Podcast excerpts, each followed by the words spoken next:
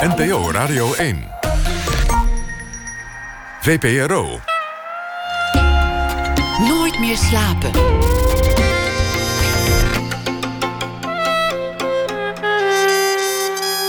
Met Pieter van der Wielen.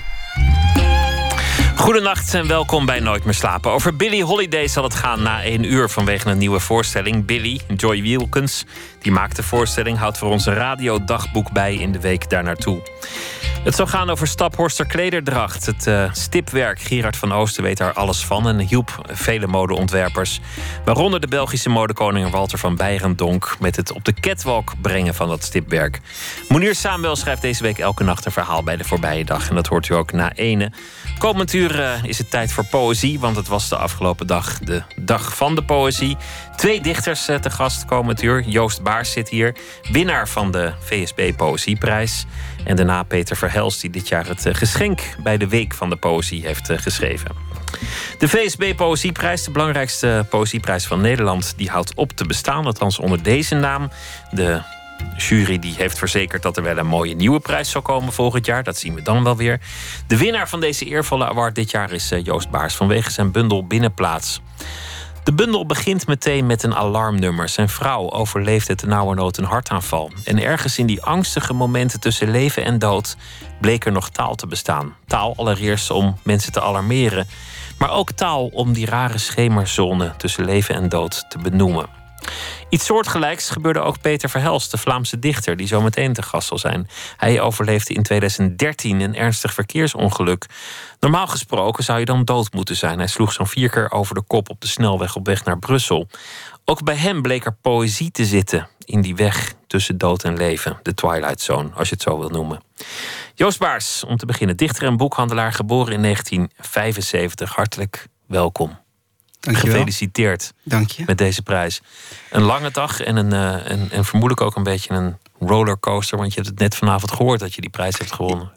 Ja, ik ben er nog een beetje beduust van. Uh, ja, dat, dat is. Uh, het was een zenuwachtige dag.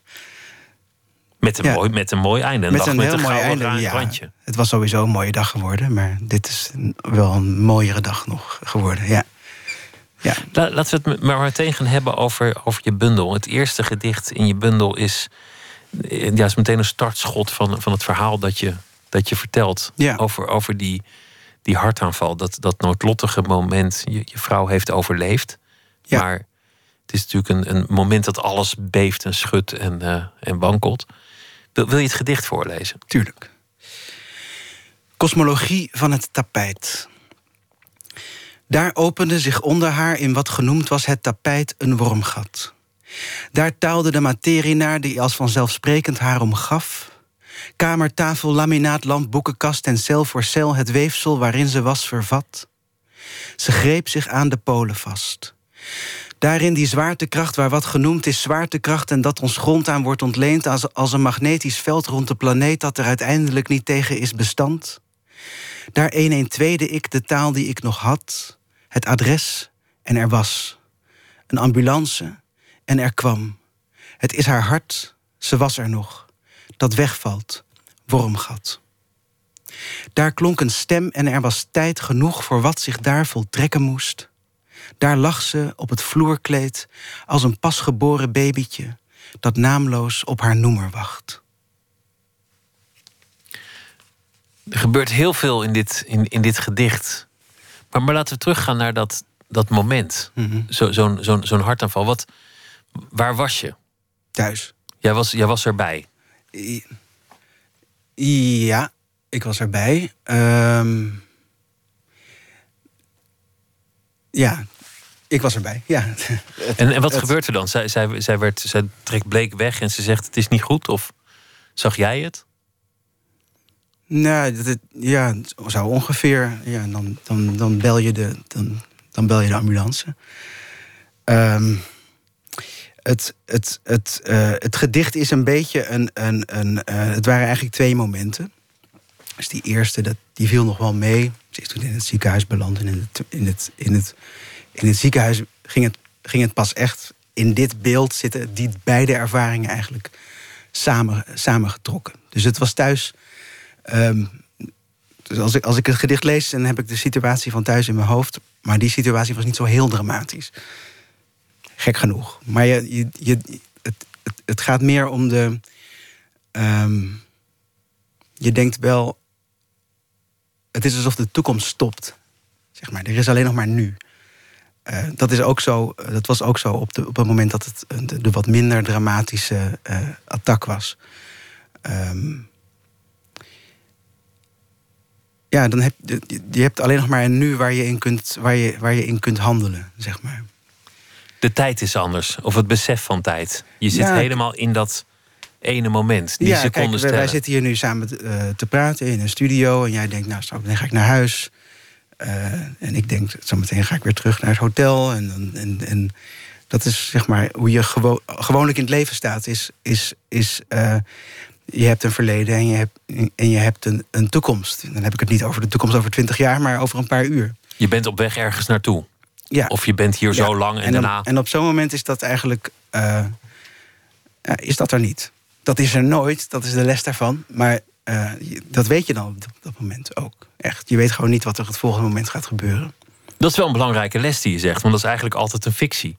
Ja, dat is altijd een fictie. Ja. Over, Ja. over, een, over een uur eh, ga je daarheen of, of eh, morgen ga ik dat doen. Dat Ja. is eigenlijk een fictie. Ja.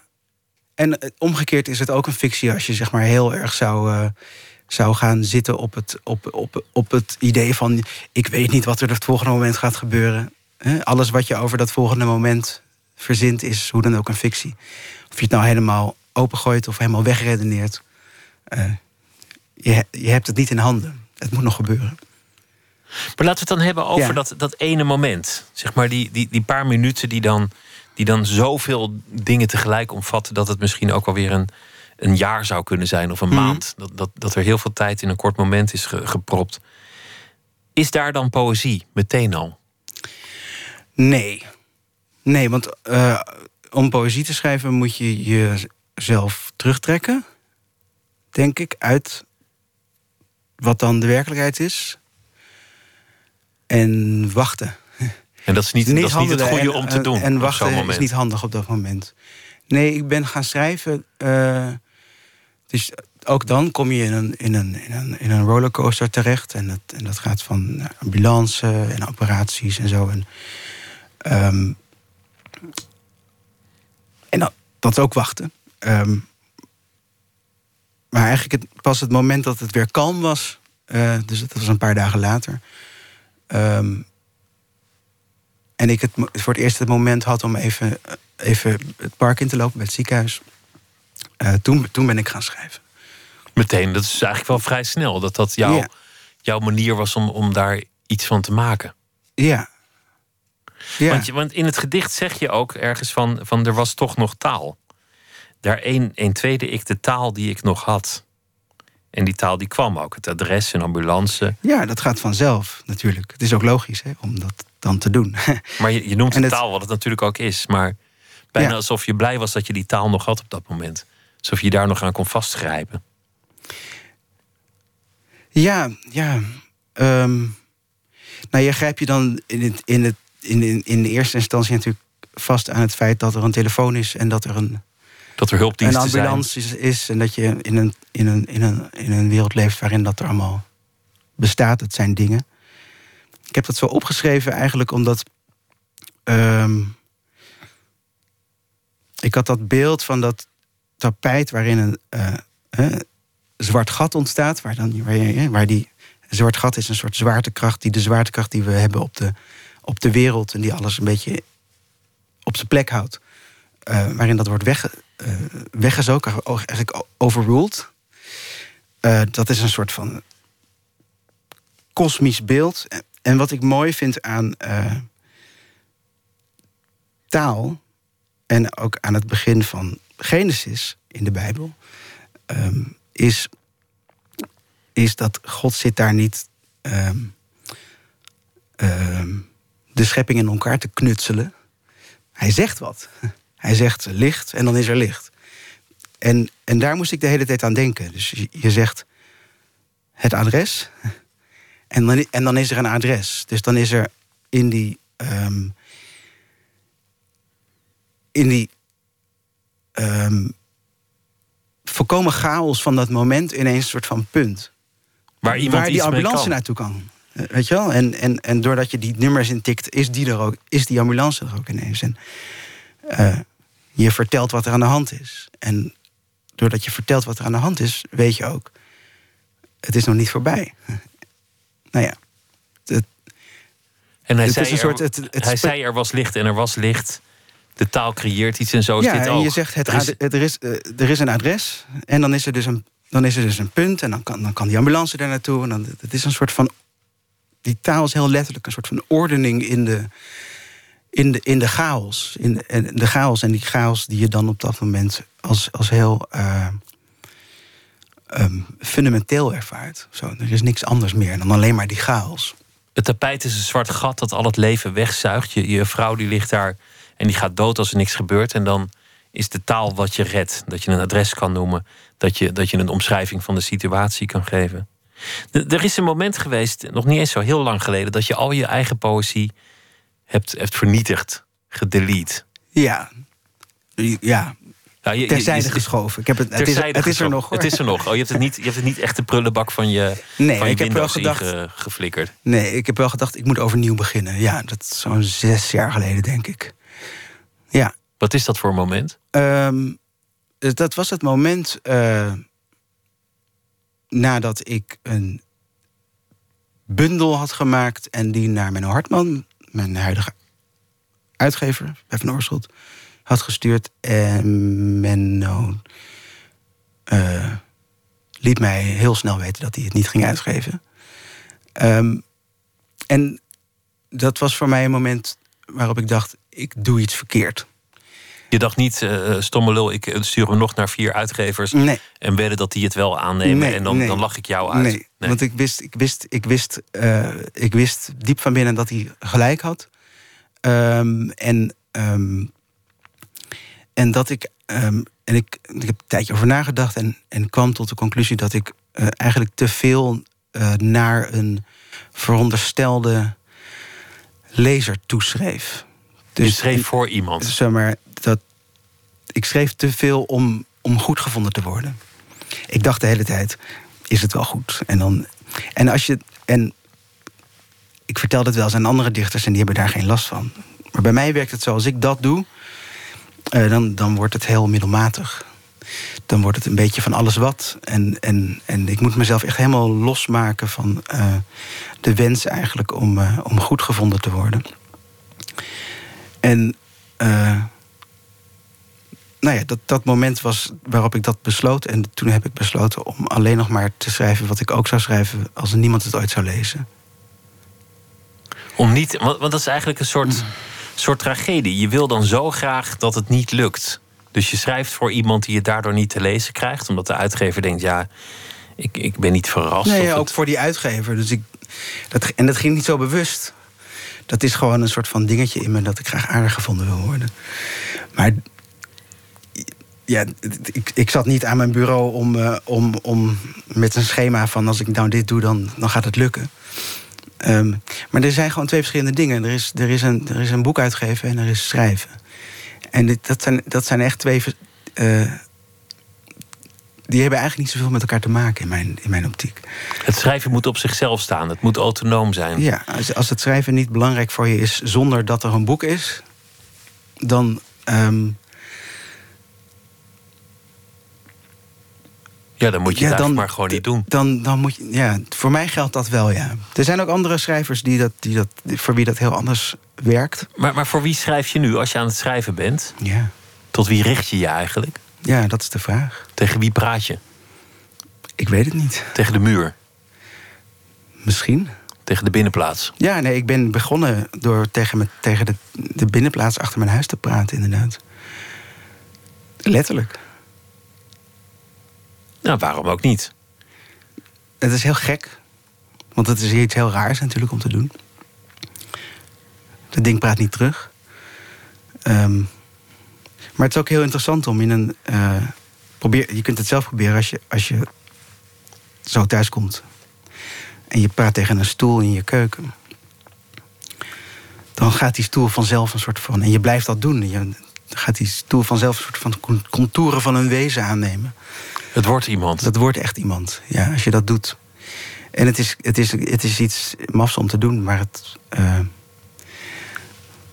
als je toch in die relatie blijft, uh, ja, levert het ook wat op. Uh, maar wat was in de eerste... in mijn geval. Wat was in de eerste instantie, toen je voor het eerst ooit in je bestaan ging dichten, de reden dat je dat wilde, dat je dat ging doen? Toen je een kind was of een tiener? Nee, ik was 19. Een tiener? Een tiener, ja. Ja, ik schreef verhalen en dat lukte niet. En toen, ging, en toen schreef ik ineens gedichten. En dat. Uh, vanwege de directheid, gewoon eigenlijk. Die je, Omdat je in zo die je dan kan doen. Je zeggen. kunt gewoon. Je, je, kunt destijds. Ik kon gewoon, kon gewoon zeggen waar het op, waar het op stond. Uh, direct die taal uit me laten stromen. Um, ik ben niet zo goed in, uh, in, het, in het opzetten van hele narratieve schema's. Uh, en, en, en kennelijk verlangde ik toen naar een, naar een soort van um, hele directe expressie van, uh, van wat ik in me had. Um, en toen deed ik dat en, en dat gedicht is nog best wel aardig. En daarna heb ik een enorme berg hele slechte gedichten geschreven. En dat ging pas langzaamaan, uh, ging dat steeds een beetje beter. Maar je hebt ja. alles, alles, ook wat je al hebt opgestuurd naar uitgevers, ergens in een mapje staan dat niemand ooit mag openen. Ja. Op het bureaublad van je computer. Ja, ja, dat niet eens. Een vriend van me heeft dat in beheer. Oh, je hebt het zelfs aan De grap is altijd dat hij me daar ooit een keer mee kan chanteren. Waarom, waarom niet gewoon gedelete? Waarom niet Ctrl-Alt en dan... Uh, ik ben niet zo goed met computers, maar er is een manier. Ja, omdat het allemaal op papier staat. Kan het, het, het, het zou je, je zou dat fysiek moeten verbranden dan. Dat is toch ook mooi? Ja, dat zou kunnen. Ik ben een beetje een hoorder. Ook persoonlijk. Gewoon verzamelen, toch niet maar zoveel weg. Ja. Geen idee, ja. Ik denk er ook heel weinig aan, eerlijk gezegd. Je richt je in deze bundel, ges geschreven uh, voor de binnenplaats. Daarom heet de bundel ook uh, binnenplaats. Je hebt een, een, een jij. Die ja. jij, dat kan de binnenplaats zijn. Die jij, dat kan de dood zijn. Die jij, dat kan een liefde zijn. De jij en de je en de jou is met een hoofdletter. Dat is met voordragen lastig overbrengen. Maar eigenlijk gaat het daarin over een soort ja, binnenplaats, een soort tussenruimte. Je kan het ook lezen van dat is de, de ruimte waar, die je niet kan benoemen. Ja. De grens tussen leven en dood. Zit daar eigenlijk iets tussen? Dat, een van, ja, dat, dat kan heel goed. Um, ik, ik ben ze gaan schrijven ver voordat die hele uh, dood om de hoek kwam kijken. En voor mij is het heel erg. Uh, dat wat je aanspreekt. Um, na de limiet van je, van je waarnemingsvermogen. Dus als je, tegen een, als je tegen een tuin praat, die, die praat niet terug. en je blijft praten, dan moet je de conclusie trekken dat je het eigenlijk tegen iemand anders hebt. Wat dan? Nou, daar kan je een antwoord op geven. En dan ga je daar tegen praten. Maar dat is ook een fictie. En dan blijf je praten. En zo kom je steeds verder eigenlijk achter datgene waar je tegen aan het praten bent. Um, en dan schrijf je toe naar een, uh, naar een limietervaring. En de dood is, is zo'n limietervaring. Want de dood is iets wat je. Uh, je kunt het erover hebben. Um, wij weten allemaal wel ongeveer wat het is. En dat het ons te wachten staat. Maar niemand heeft ooit de dood meegemaakt. Sterven wel. Dus dat is een ervaring daar we het nog wel een klein beetje over kunnen hebben. Maar de dood is iets is een fictie. Ja, misschien een bijna doodervaring of iets te lang zonder lucht, maar je kan het navertellen. Ja, maar dus, als je het na kan vertellen, ja. dan ben je dus niet dood gegaan. Uh, en het, de, de, dood is, een, is, een, is een, op een hele gekke manier een fictie die tegelijkertijd super reëel is. Hij is heel reëel, maar hij kan alleen als fictie in ons hoofd bestaan. Maar zo zijn er wel meer dingen die heel reëel zijn en die alleen als fictie in ons hoofd kunnen zijn. Je noemde uh, net al de toekomst. De liefde, verbinding tussen mensen, de ander, God. De, noem het wat je wil, dat, dat, dat kan je allemaal daarop plaatsen. En tegelijkertijd zijn al die namen uh, niet toereikend, die jij ook niet. Dit is bij uitstek het werkterrein van de poëzie. Dit zijn ook precies de gebieden waar mensen dan naar poëzie grijpen. Als ze het nog doen. De dood, de liefde, ja. de religie. Voor mij wel, ja. ja. Dat zijn de momenten dat de gedichten ineens van toepassing zijn. Ja, het was in die zin, die, die reeks is ook, is, is, is ook echt voor mij mijn, mijn, mijn herstart in, in de poëzie geweest. Daar, Daar vond je jezelf ontdekt- opnieuw uit. ontdekte ik dat ik het toch nog leuk vond. Wil je, En- en- wil je voorlezen waar het verder gaat? Ja, Want, want we waren bij dat moment dat, dat, dat- dat de liefde van je leven in elkaar zakt. En jij met de telefoon Ja. in je handen ontdekt dat er gelukkig nog woorden zijn waarmee je een ambulance kunt bestellen. En toen ging het verder met het, met het geritsel van bomen. ja. Zal ik dat voorlezen? Ja, graag. Het geritsel van bomen is niet het geritsel van bomen. Het is jouw stem. Het geritsel dat altijd hetzelfde is, is niet altijd hetzelfde. Het opent me, dringt bij me binnen naar de plek waar jij hoort, waar jij blijkt te ontbreken. Daar hoor ik je vredig woedende neren. Niet het geritsel, maar het geritsel dat het geritsel doet klinken uit een plek in mij die niet klinkt, waar de taal waarmee ik dit zeg niet bestaat, totdat jij het zegt, waar jij wordt geboren in het geritsel van het geritsel van het geruisloze ritselen en mij erin maakt. En zo richt je je op, de, op dat onbestemde, op die, op die, die tussenruimte, die Ja. binnenplaats. Die plek waar je eigenlijk letterlijk, niet kunt ja. komen. Ja. Ja. Je bent, eh, even terug naar aardse zaken. Je bent in het dagelijks leven ook boekhandelaar. Ja. Dus je, je, je- je staat in een winkel en je verkoopt boeken. Je bent op heel veel manieren bezig met literatuur. Je schrijft erover en je, je bent, een, bent een lezer, fanatiek lezer. En daarnaast doe je ook dat, dat dichten. Ja. Wel, welke plek zit dat voor jou? Is dat uiteindelijk je grote ambitie en heb je een dayjob? Of is het een, is het een noodzaak op een heel andere plek in je bestaan? Ja, ik heb op een gegeven moment heel bewust besloten om. eh,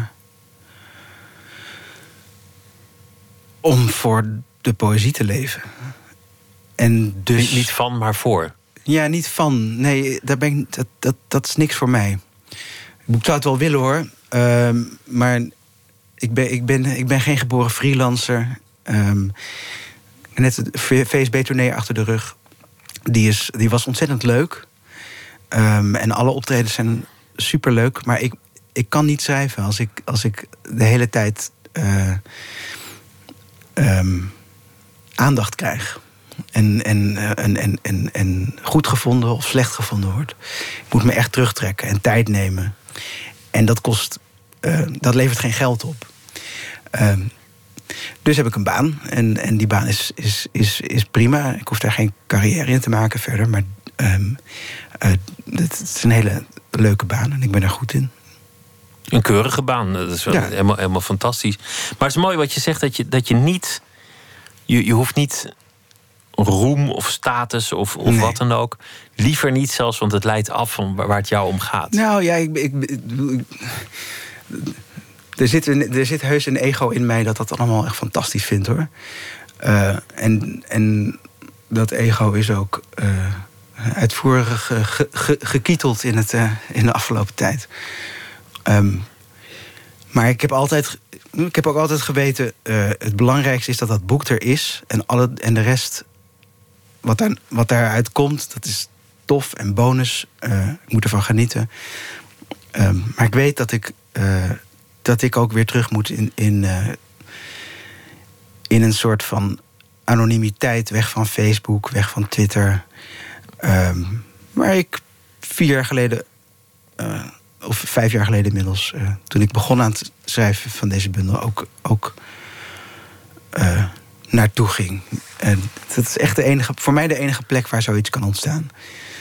Je hebt van tevoren Ja. gezegd, als ik die prijs win, dan koop ik van het geld een bootje. Dat was een beetje een, een, beetje een grapje volgens mij. Nou, niet helemaal. Ik heb geen idee wat ik ermee ga doen.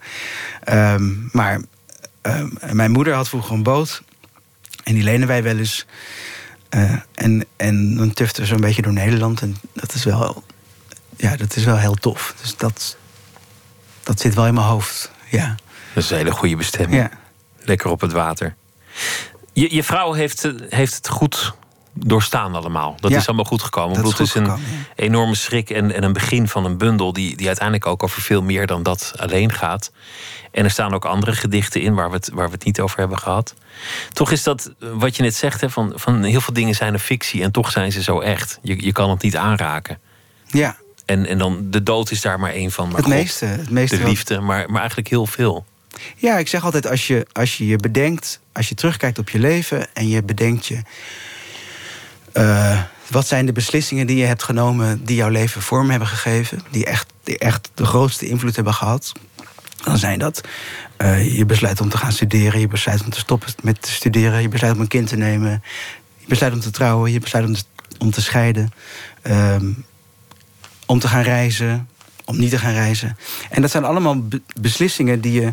Hè, we, we denken altijd dat we, dat we rationele wezens zijn die dat allemaal op rationele gronden beslissen. Maar die beslissingen zijn altijd beslissingen die je maakt op basis van een fictie over wat ze op zullen leveren. En ze leveren altijd iets totaal anders op.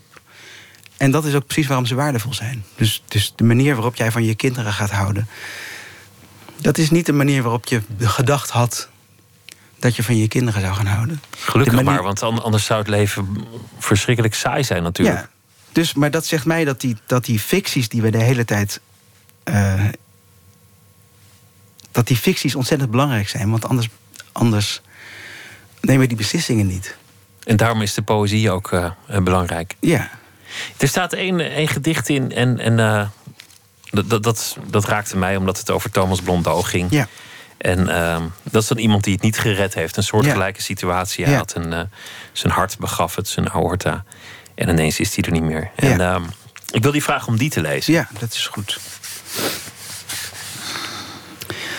Het groeien van de ruimte. Dat de sterren gemiddeld 200 lichtjaar ver zijn, weet ik. Maar wat betekent dat? Die lengtemaat is voor niet-natuurkundigen een mystieke demystificatie. Ik wil zeggen, ik weet niets van de afstand tussen hen en mij. Ik weet alleen dat er iets van geweten wordt. Zo maakt kennis van de oorzaak van een aneurysma het sterven van een vriend niet minder zomaar. Daar ging hij bij zijn laptop met een blauwe borst van angst. Ik bid tot Wikipedia, zit uren aan de binnenplaats en kijk omhoog, maar zie alleen het jaar na jaar na lichtjaar groeien van de ruimte. Voor Thomas Blondeau. Je, hebt een, eh, een, eh, je had uh, Suf John Stevens aan in je, Ja. in je bundel, Ja. de, de zanger. Ik, ik wilde een liedje laten horen, Death with Dignity. Volgens mij is dat ook het, het liedje waar je op, op doelt. Ja, dat was inderdaad het. Ja, dat, dat, zat, dat zat op mijn iPod op het moment dat ik een. Die plaat was net uit ook. Eh eh, Carrie Ann Lowell. Toch? Voor zijn ouders, ja. Ehm, ehm, dat ik op het balkon stond en ik luisterde naar dat liedje. En dus vaak begon ik dan, eh, ja, als ik daar stond, ging dat eigenlijk een beetje vanzelf. Dan ging ik babbelen en dan. En dan, er kwam zo'n gedicht en dan, ja, dan, dan, dan dat is fijn, want dan kun je van alles gebruik maken wat er gebeurt. En dat, ja. Dus toen kwam dat. eh, en dat, dat, die, dat liedje is ook zo mooi. Hij zingt daar. ehm, I'm afraid to be near you. En dat is. ehm, ja, dat ging voor mij zo over die, over, over, over die dood waarin je, eh, tege- eh, waar je tegelijkertijd bang bent om heel dichtbij te zijn, maar waar je ook, als je er heel dichtbij bent, eh, ehm, zo'n bron van liefde hebt. Eh, daar gaat voor mij die hele plaat ook heel erg over. De- ja. Liefde en dood die zo dicht bij elkaar liggen. Precies, ja. We gaan luisteren naar dat liedje. Joost Baars, dank je wel. En gefeliciteerd nogmaals. Dankjewel.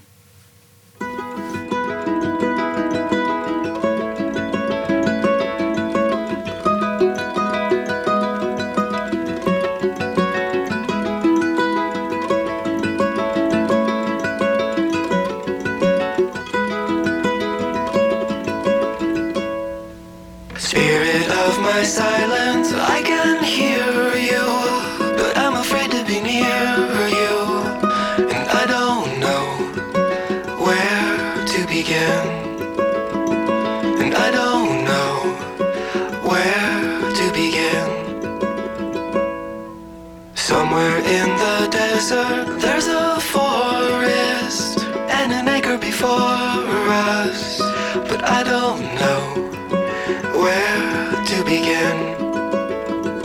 But I don't know where to begin. Again, I lost my strength completely. Oh, be near me, tired old mare with the wind in your hair.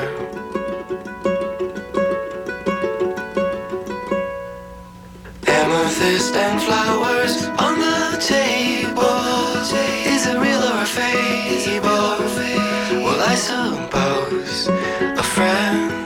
friend. And we all know how this will end. Chimney swift that finds me, be my keeper. Silhouette of a cedar. What is that song you sing for the dead? What is that song for the dead? I see the signal searchlight strike me in the window and of my room. Well, I got nothing to prove. Well, I got nothing to prove.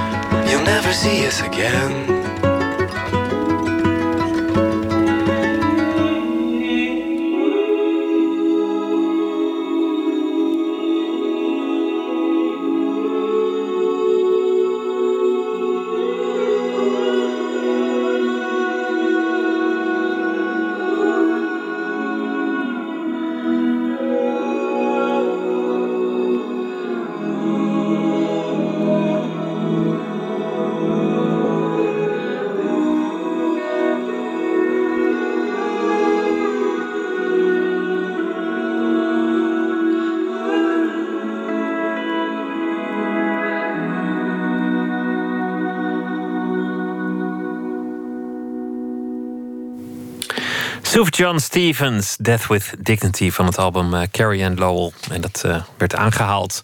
Dus Sylvie John Stevens in eh, de winnende bundel van de VSB Poëzieprijs binnenplaats van Joost Baars. Tegenover mij zit Peter Verhelst. Hij heeft het geschenk geschreven dat hoort bij de Week van de Poëzie. En die is vandaag met heel veel lawaai gelanceerd die week, of begonnen. En die bundel heet eh, Wat ons had kunnen zijn. Peter Verhelst is eh, dichter, maar ook theatermaker. En hij is eh, geboren in Brugge, waar hij ook nog steeds woont in 1962. Hartelijk welkom, Peter Verhelst. Ja, een, een soortgelijk verhaal eigenlijk als met, met Joost Baars. Een, eh, Alleen, alleen ja, een andere levensloop verder, maar ook een, een dramatisch moment ergens tussen dood en leven in. Op weg naar, Naar Brussel. naar Brussel in een auto. Ja, een auto en ik reed een vrachtwagen voorbij. En die verloor eh, een van die grote wielen van de vrachtwagen. Dat is groter dan ik dacht. En ik rij erop, op, op dat wiel. Hoe hard reed je ongeveer? 120, ja. Nou, dat is een nette snelheid, maar wel een hoge snelheid op zo'n moment. Ja, net, net laag genoeg om het te overleven eigenlijk. Eh, mocht je 140 rijden, dan ben je dood. Je lichaam kan, kan die, die schok niet, niet verdragen. Ik ben gewoon over de kop gegaan een paar keer. En, ehm, en er eigenlijk vrij ongeschonden uitgekomen. Wat, wat, wat een wonder is trouwens. Want, Ja. want er, er zijn foto's geweest van het, eh, Ja, ja. van het wrak. En als je dat wrak ziet, dan, dan denk je, nou, daar, dat, dat, daar kom je uit als een, als een ge- gehavende sardine, maar niet levend. de- de- aan, de, aan de gezichten te zien van de mensen die, die, die naar de auto kwamen, die, die dachten echt dat ze een geest zagen. De auto was echt eh, kapot, echt eh, vernield. Maar de, om even reclame te maken, de kooi van een Volvo is zeer solide en, en was helemaal intact. Eh, en, en waardoor je ja, waardoor mijn lichaam gewoon een enorme schok eh, had, had, ervaren. En waar ook dan ook de, weken nadien echt het gevoel had dat een kudde olifanten over me heen was, was, was. Maar voor dat is wat het is. Dus ik ben echt... Is gewoon onwaarschijnlijk veel geluk. Heb je maar één keer in je leven, denk ik. Als dit een radioreclame voor een Zweedse automerk was geweest, dan hadden we het heel goed gedaan. Ja, ja. En dan gewoon vertel, vertel hoe vaak je over de kop bent gegaan en hoe ongeschonden je er eigenlijk toch nog uit bent gekomen. Ja, maar ze hebben, enfin, ze hebben ook het wrak daarvoor gebruikt. Voor de Hebben ze- reclame? Ja, hebben ze heel veel auto's eh, mee verkocht. Ja, tuurlijk. Het was onwaarschijnlijk. Ja. Wat, wat weet je nog van die momenten tussen het wiel, de ruk aan het stuur, het vier keer over de kop gaan, of misschien wel meer? Het, Bijna het alles. De, de airbag, Ja. het gekraak, het lawaai, de paniek. Het enige wat ik niet weet is de airbag die open is gegaan. Dus dan moet ik eh, een, een, een zwak moment hebben gehad. Maar de rest kan ik nog, kan ik nog helemaal beleven. En, en, en eigenlijk kan ik die alleen beleven als ik nu naar de carwash ga. En eh, als mijn auto in, het, in het juiste spoor zit, als ik die eh, uit zijn versnelling zet en als ik die schok voel waarmee de auto naar voren wordt getrokken en waarbij onmiddellijk eh, zeep, waardoor alles wit wordt. Dat is perfect wat er gebeurt. Eh, door die airbag eh, lijkt het alsof je in een, in, een, in een besneeuwde auto zit. Gewoon alles, alles wordt wit. Eh, ik wist niet dat er zoveel airbags in een auto zaten. Dus zijdelings, voor je, naast je, overal airbags. Dus alles is wit. Dat is wel mooi eigenlijk weer. Dus prachtig. Eigenlijk heel mooi, want achteraf gezien, dat heeft alles te maken met het feit dat ik, dat ik het goed heb overleefd, was het een onbetaalbare ervaring. Normaal betaal je blauw aan de juiste chemische middelen om, om dit soort dissociaties mee te kunnen maken. Maar het is een onwaarschijnlijke ervaring, omdat je, je weet niet wat er gebeurt door de airbags. Je ziet niks. Je voelt je meegenomen worden. En dan begint er iets natuurlijk alsof je een facetogen hebt. Je, je ziet allerlei dingen. Eh, niet de film van je leven, dat soort dingen niet bedoel ik. Maar je, je, de, je tijdservaring is heel bizar. Tegelijkertijd rekt elke seconde zich eindeloos uit, waardoor het lijkt alsof het een dag duurt. De, de, tot je 0 kilometer per uur haalt van, van 120. Maar tegelijk zijn andere dingen die heel erg flitsend gebeuren, die nanoseconden duren. Het is een ongelooflijk vreemde ervaring. Eh, en dat was natuurlijk hetgeen enfin, wat mij enthousiast maakte achteraf toen ik eh, weer normaal functioneerde. Eh, dat was ook het eerste wat ik zei tegen, tegen mijn vrouw toen ze wit van bezorgdheid de, eh, in het ziekenhuis kwam van... Man, man, man, echt, eh, daar moet ik iets literairs, de literaire vertaling voor vinden. Want dat is, ja, dat is letterlijk de dissociatie die iedereen kent als die met, eh, met zwaar geweld wordt geconfronteerd. Dat is letterlijk het hart van een trauma. En dat is iets wat, ja, wat je niet kunt laten liggen.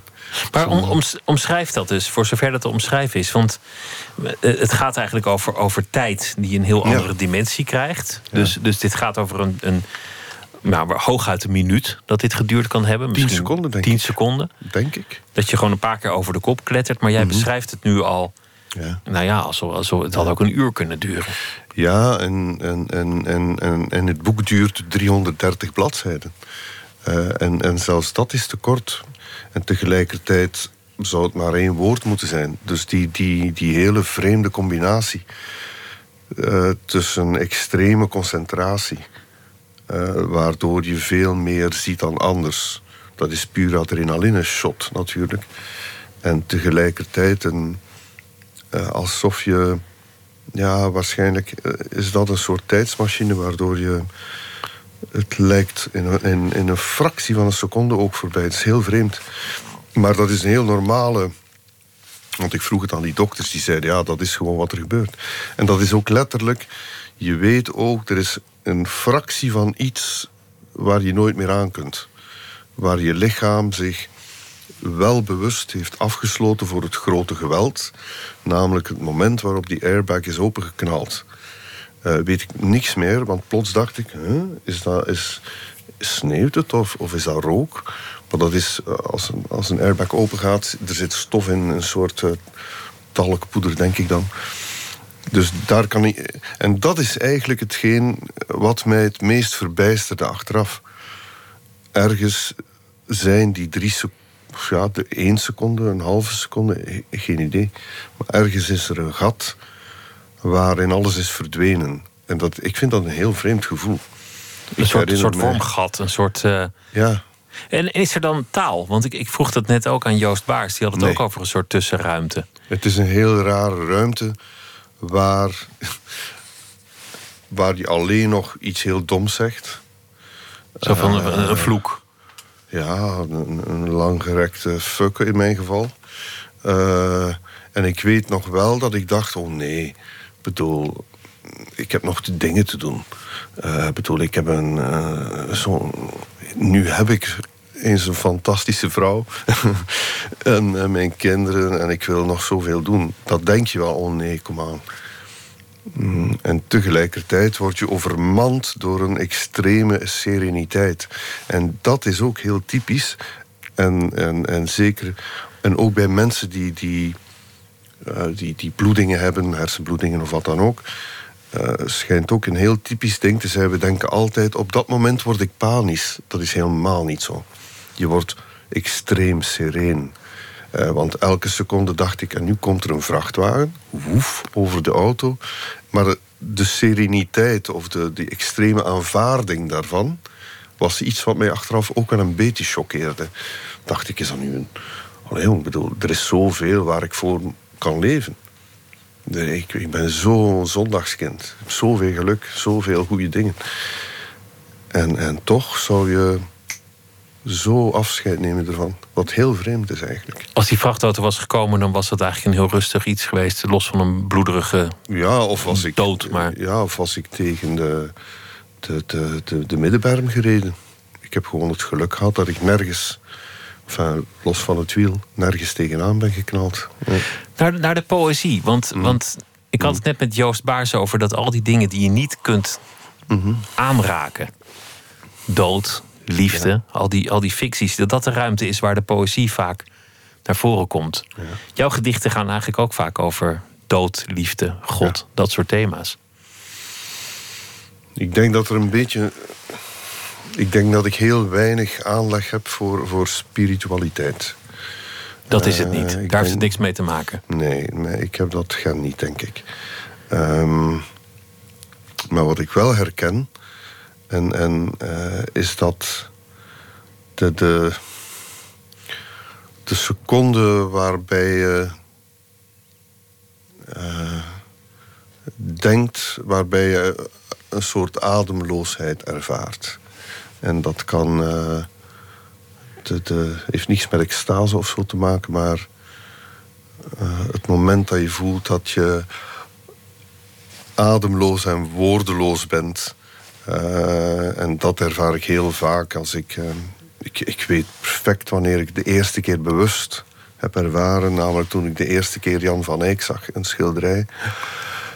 Was ik totaal woordeloos en, en, en bijna uh, dronken van, van, van geluk. Is het natuurlijk ook als je in Brugge komt. Ja. Is, is dat het, het monument van de stad? Daarvoor zou je blijven wonen in Brugge, natuurlijk. Je hebt Uh, de Madonna en, de Canuni en met Canunic van der Palen binnen handbereik. En, en je hebt uh, de Madonna van Michelangelo binnen handbereik. Dat, zijn twee uh, meesterwerken. Waarbij je. En ik ga af en toe naar, de, naar het gezicht kijken van de Madonna van Michelangelo. Prachtig wit marmeren beeld.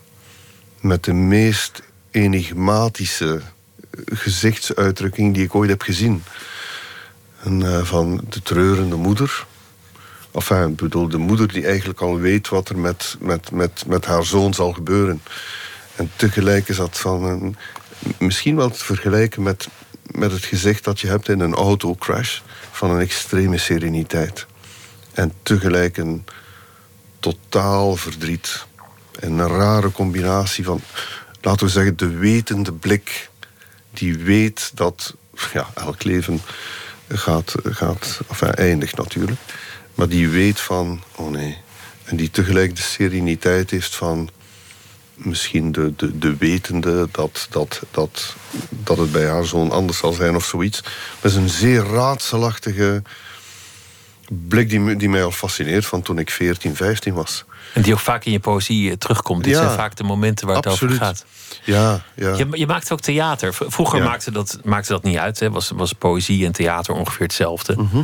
En liedkunst trouwens ook. En, en, en literatuur, dat liep door elkaar. Nou ja, Bob Dylan heeft uh, de literatuurprijs gewonnen, de Nobelprijs. Mhm. Dus misschien komt dat wel weer terug. Dat alles weer uh, hetzelfde wordt. Theater, poëzie, toneel, dat het weer bij elkaar komt. Men doet pogingen, ja. Deze, deze, dit geschenk hè, bij, de, bij de Poëzieweek... dat zijn gedichten die allemaal geïnspireerd zijn op hun eigen manier op het theater. Ja, het gaat allemaal over uh, ja. toneelstukken, schrijvers, mm. uh, bekende mensen uit de theatergeschiedenis. Ja, maar weet je...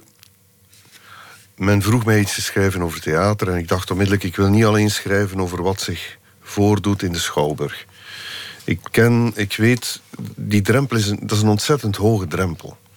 Uh, er, er, zijn allemaal minder mensen die naar theater gaan. Vooral omdat jullie regering zo grof was om, om, om, om, om theater ongeveer structureel naar de knoppen te helpen. Uh, waardoor een ticket nu ongeveer 30 euro kost en alleen nog rijke witte mensen kunnen gaan. Uh, maar niet alleen dit, maar ik wou absoluut verwijzen naar Shakespeare, omdat ons, de, het DNA van de westerse, van de West-Europeaan, dat is een onderdeel van ons DNA, Shakespeare. Al dan niet gelezen, want ik, ik kan me niet voorstellen dat veel mensen de verzamelde werken van Shakespeare hebben gelezen, maar we, zijn manier van denken, van formuleren, heeft ons denken beïnvloed.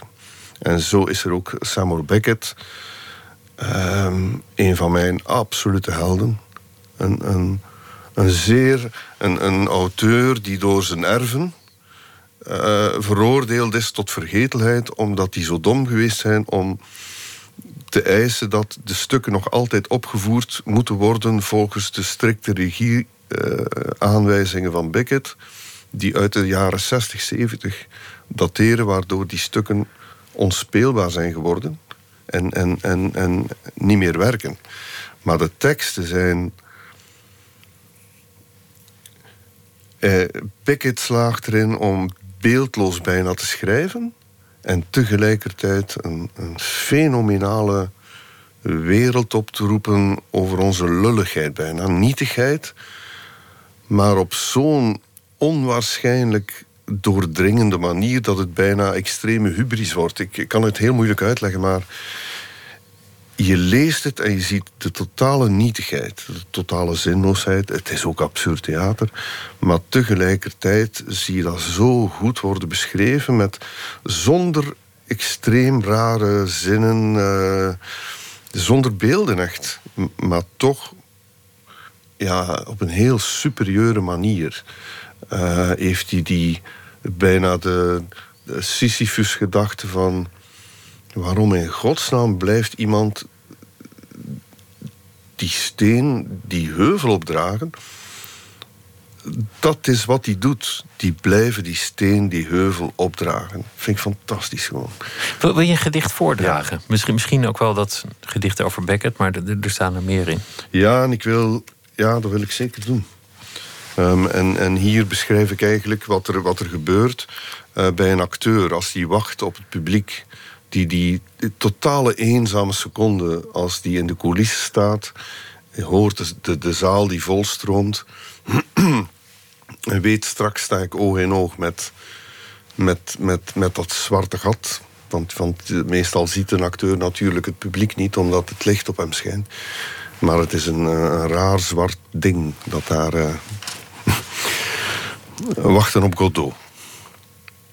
Als ik op jullie in het donker wacht, houd ik een zakdoek aan mijn mond om mij ervan te vergewissen dat ik bloed. Want enkel wie kan bloeden kan ook dromen. Ik druk het doekje zachtjes aan. Voor wie heb ik me mooi gemaakt? Alsof ik ja heb willen zeggen op een vraag die niemand heeft gesteld.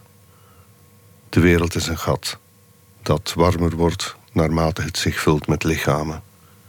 In het duister trilt een telefoon vergeefs. Hoeveel leven sta ik hier al?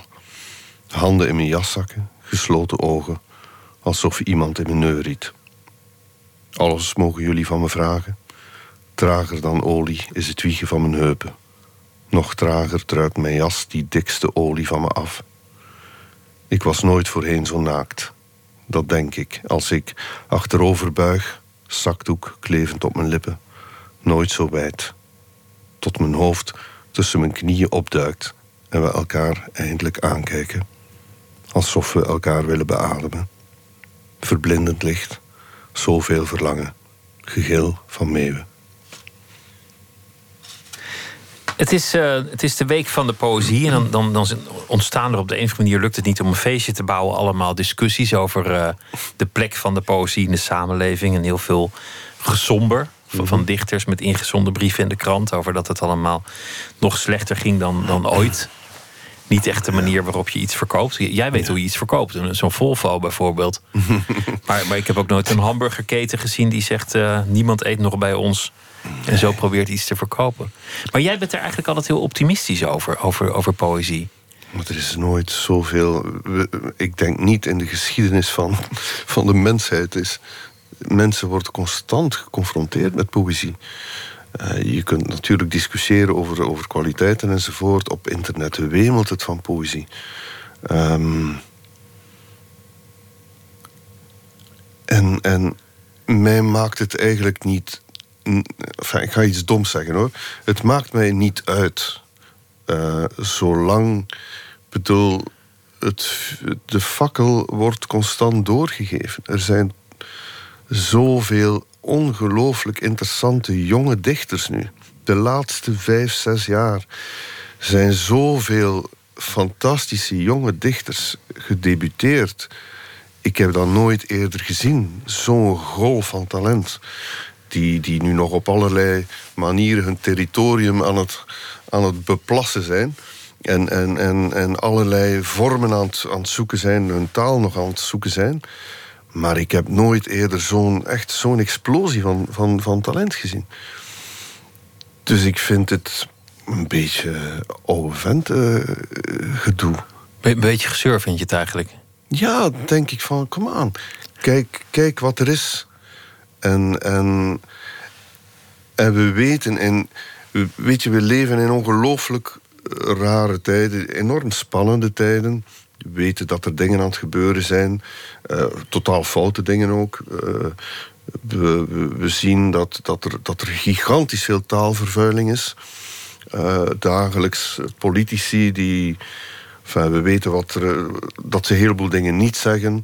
Ehm, en, en ik ben absoluut daarom alleen al is, is poëzie een ongelooflijk belangrijk genre, omdat het poëzie gaat altijd en per definitie over taal. Over En het is dus ook een wapen, want taal is Ja. manipulatie. Taal is macht, zo simpel is het. En het wordt dagelijks gebruikt. Ik bedoel, denk aan Obama. De, de, hij is president geworden door zijn retorica. Eh, door zijn, zijn, zijn, zijn gebruik van taal. En ik, Trump is absoluut president geworden, maar dat is dan misschien het andere uiterste, door wat, hoe hij sprak. Hoe hij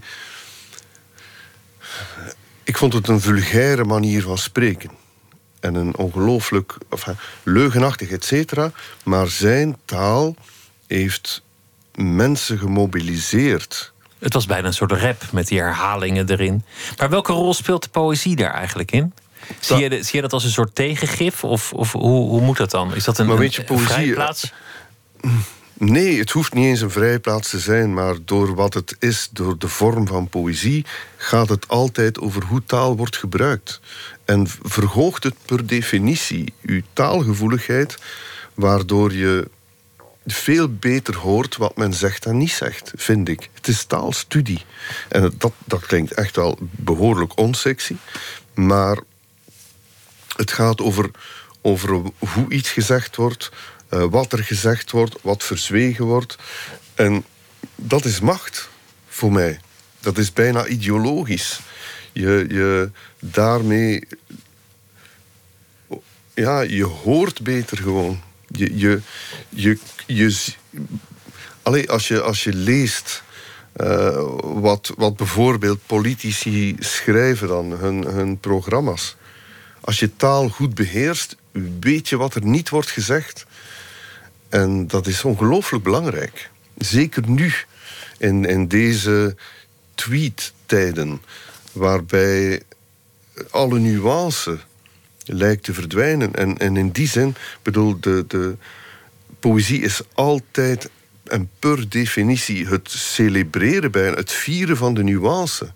Het, het, als je een gedicht leest en opnieuw leest en opnieuw leest en opnieuw leest, weet je ook dat er niet iets bestaat als de waarheid.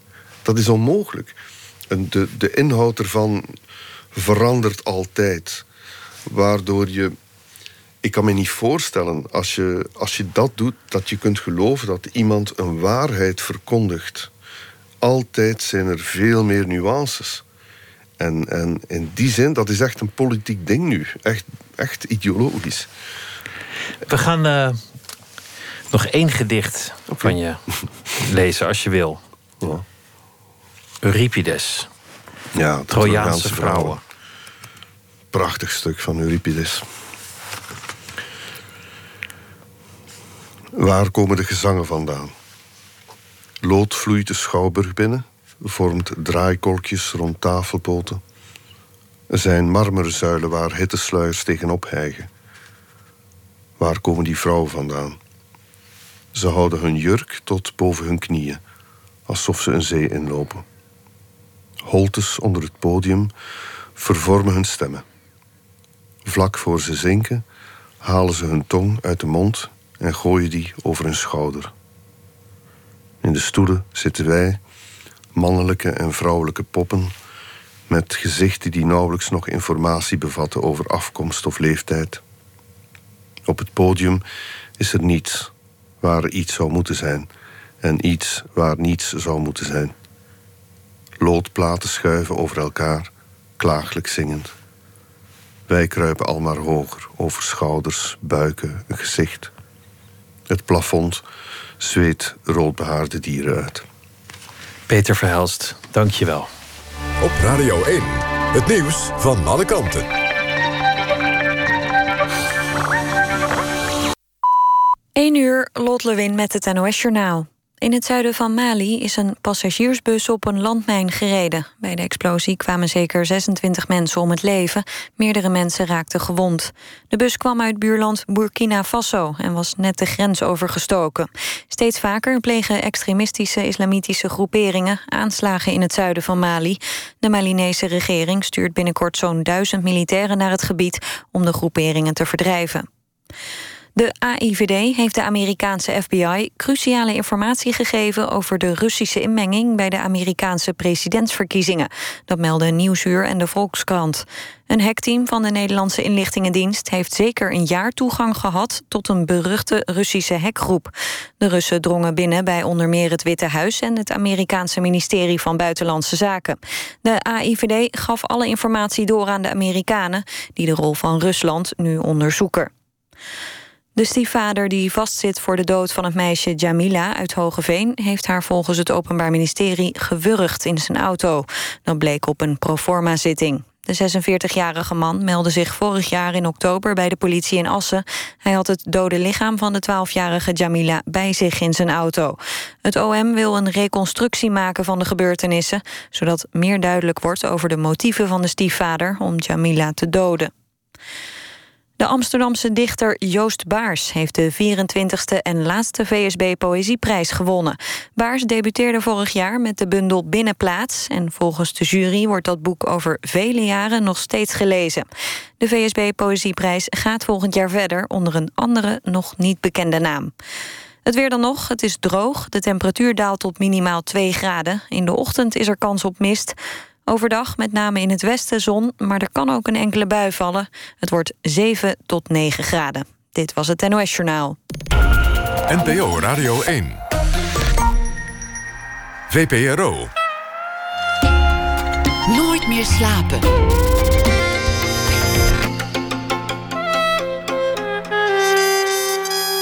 Met Pieter van der Wielen. De Belgische couturier Walter van Beirendonk en vele anderen hebben zich uh, ineens bekeerd tot de klederdracht van Staphorst, het stipwerk. Het is uh, te zien op de catwalk. Gerard van Oosten is gespecialiseerd in dat stipwerk en hij komt zometeen hier langs. Zangeres en actrice Joy Wilkins kruipt in de huid van Billie Holiday vanwege de voorstelling Billy. Zometeen uh, kunt u luisteren naar haar audiodagboek. Monier Samuel is opiniemaker, journalist, schrijver en politicoloog. En deze week uh, maakt hij zich ook elke nacht druk over het nieuws van de voorbije dag in een verhaal. Monier, goeienacht. Goeienacht. Vertel, wat, uh, wat was het moment vandaag dat je dacht: ik heb het, hier gaat het over? Vanochtend, toen ik uh, met een slaperig hoofd mijn telefoon pakte, wat je eigenlijk ook niet moet doen, en Twitter aanzette. Oh jee. Dat is, dat, dat is Ja. nooit een mooi begin van je dag, Monier. Kijk, dat weet ik. Ik had gisteren Nieuwsuur gezien en daar had het over de bubbels. En dat ieder mens in zijn eigen Twitter-bubbel zit. En ik dacht, ik zal mijn bubbel eens checken. Nou, ik doe iets fout, want mijn bubbel is erg recht en erg boos. Waar, ging het, naar. waar ging het over? Waar was iedereen zo boos en naar over vandaag? Wit en blank. Oh, wit en blank, die discussie.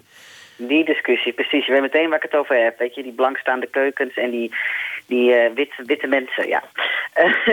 Ja. En toen dacht ik, ik heb hem. Volgens mij heb ik hem gewoon. Nou, een, eh, een steen in de vijver, ga je gang. Yes, Mac Media. Dus PVV-kandidaten verlaten de partij omdat ze te veel over de islam vinden gaan. Ik was blij dat er op het bittere Twitter eindelijk iets te lachen viel. Terwijl de sociale media ontploffen over blankstaande vloeren... waarbij de gedepolitiseerde kleurenaanduiding van de lichtroze medemens wordt neergezet als een even groot grieven als dat de zwarte medemens met het N-woord zou hebben, snak ik naar wat lichtvoetigheid. Gelukkig is die er in de vorm van de vele PVV-schandalen met Mohammed die opeens verdwenen was. Ik zeg, zijn liefje altijd gemaakt. En andere enge snuiters die zich aansluiten bij de ongezelligste partij van Nederland... om zich vervolgens weer hard uit de voeten te maken. Het gekonkel doet me denken aan dat van Trump. De afgelopen week race ik door Fire and Fury. Ik lees deze verbijsterende page-turner niet zozeer als journalistiek hoogstandje... als wel als boeiend politieke thriller... die deels gebaseerd op de waarheid... soms ook wel een beetje als een maatschappelijke horrorfilm voelt. In Wolfs Relaas ontmoet ik niet alleen een president die dat helemaal niet zou willen zijn... maar ook een wereldleider die niet leest en dat nooit gedaan heeft... en waarvan zelfs gesuggereerd wordt dat hij semi-analfabeet is. Semi, want de Donald kan schijnbaar wel krantenkoppen lezen die op zijn persona van doen zijn... en weet natuurlijk hoe hij twitteren moet. Trump geeft niet om budgetteren. Besteedt het liefst al het legislatieve werk uit aan Capitol Hill... en dan met name aan de Republikeinse commissie. Er is geen enkele gezagsstru- gezagsstructuur behalve deze dat Trump het gezag is... en de grill van de dag het werk van zijn verwaarloosde ambtenaren behelst. Verder is het leven in de White House een gevecht om aandacht... tussen de constante wisseling van de wacht. Opmerkelijker echter dan lezing van het boek zelf is het volgen van de berichtgeving erover. Zowel in Amerikaanse als in Neder- Nederlandse media lijkt niemand verder te zijn gekomen dan de eerste twee hoofdstukken. Alle sappig opgediende anekdotes in de kranten en breed uitgemeten gekkigheden aan de Hilversumse praattafel komen uit de eerste 35 pagina's. Misschien dat dit gegeven me nog het meest verontrust, en nog meer verontrust dan het boek zelf. Want om terug te keren naar ons gouden oude eigen Hollandse geleuter... de PVV doet in zo'n 30 van de 355 Nederlandse gemeentes mee. Denk in ongeveer 12 van de 335. En Forum voor de, voor de Democratie slechts in één.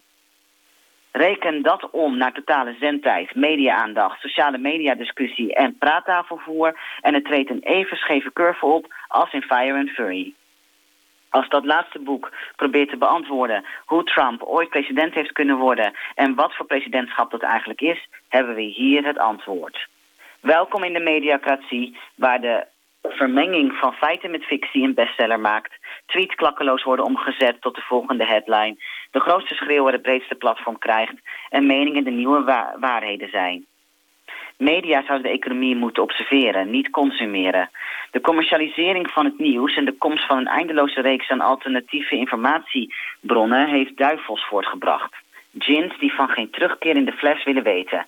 En dus zie je de Trumps en Wilders en Baudets en de Pence en Kim Jong-uns en Poetins en Erdogans van deze wereld maar schreeuwen, tweeten, bombarderen en vechten. Simpelweg omdat er geen weg terug is. Zo is de vaart der virtuele volken nog ze kunnen in de vaart der virtuele volken nog slechts vooruit. Het spel van de media dwingt hen snel steeds weer nieuws te maken en in opspraak te geraken. Eigenlijk zijn deze heren net nucleaire bommetjes, smachtend naar een kerndeal. Grote monden, kleine hartjes, verlangend naar een kus van hun moeder, een schouderklopje van hun vader en het meest van al een clever cheeseburger en het speeltje in de Happy Meal. Mag ik nog zo'n Mac Dictator, alstublieft?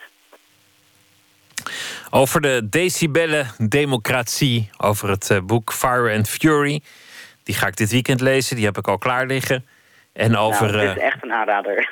en de discussie wit versus blank. Dat, dat ja, is en eigenlijk. de gemeenteraadsverkiezingen. Ook nog eens. een Nou, hoop. nou joh, je hebt alles bij elkaar eh, in, in één grote hypothese samengevat en eh, met elkaar weten, weten te verbinden.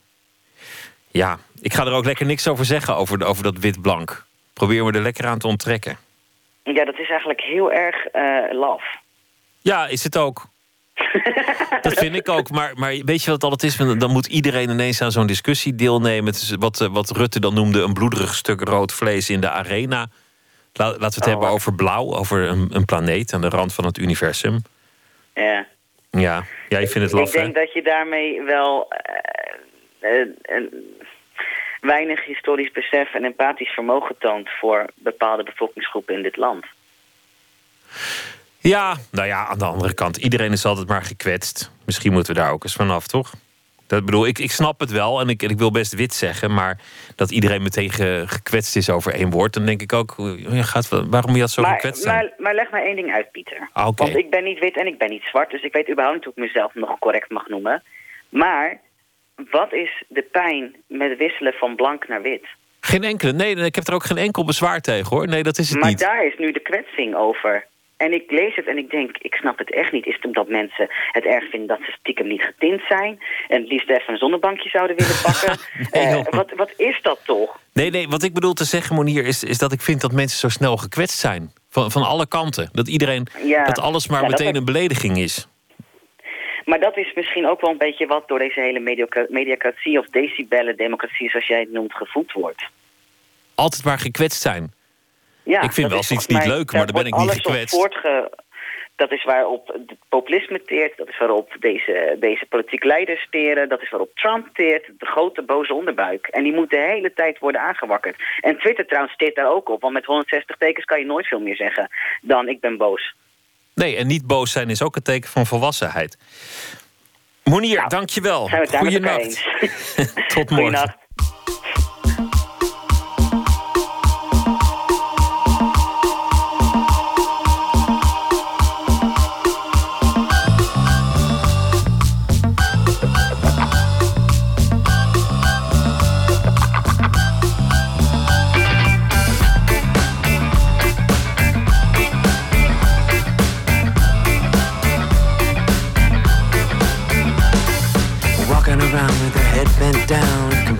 Complacent in a sedated state. Wanted to hear what you had to say, but there was too much talking over each other.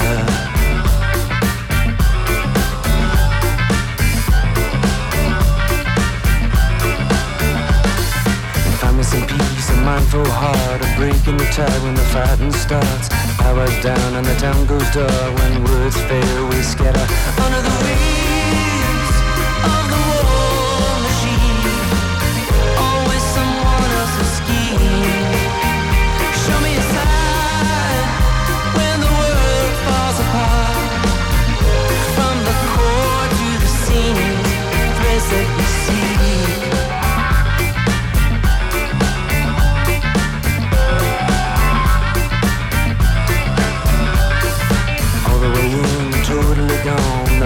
burden to me now. Changing the shape and you're over But somehow you manage to stay afloat You the system And avoiding the eyes that stay well heat Surrender the words while the lovers leap Out of the free to the infinite deep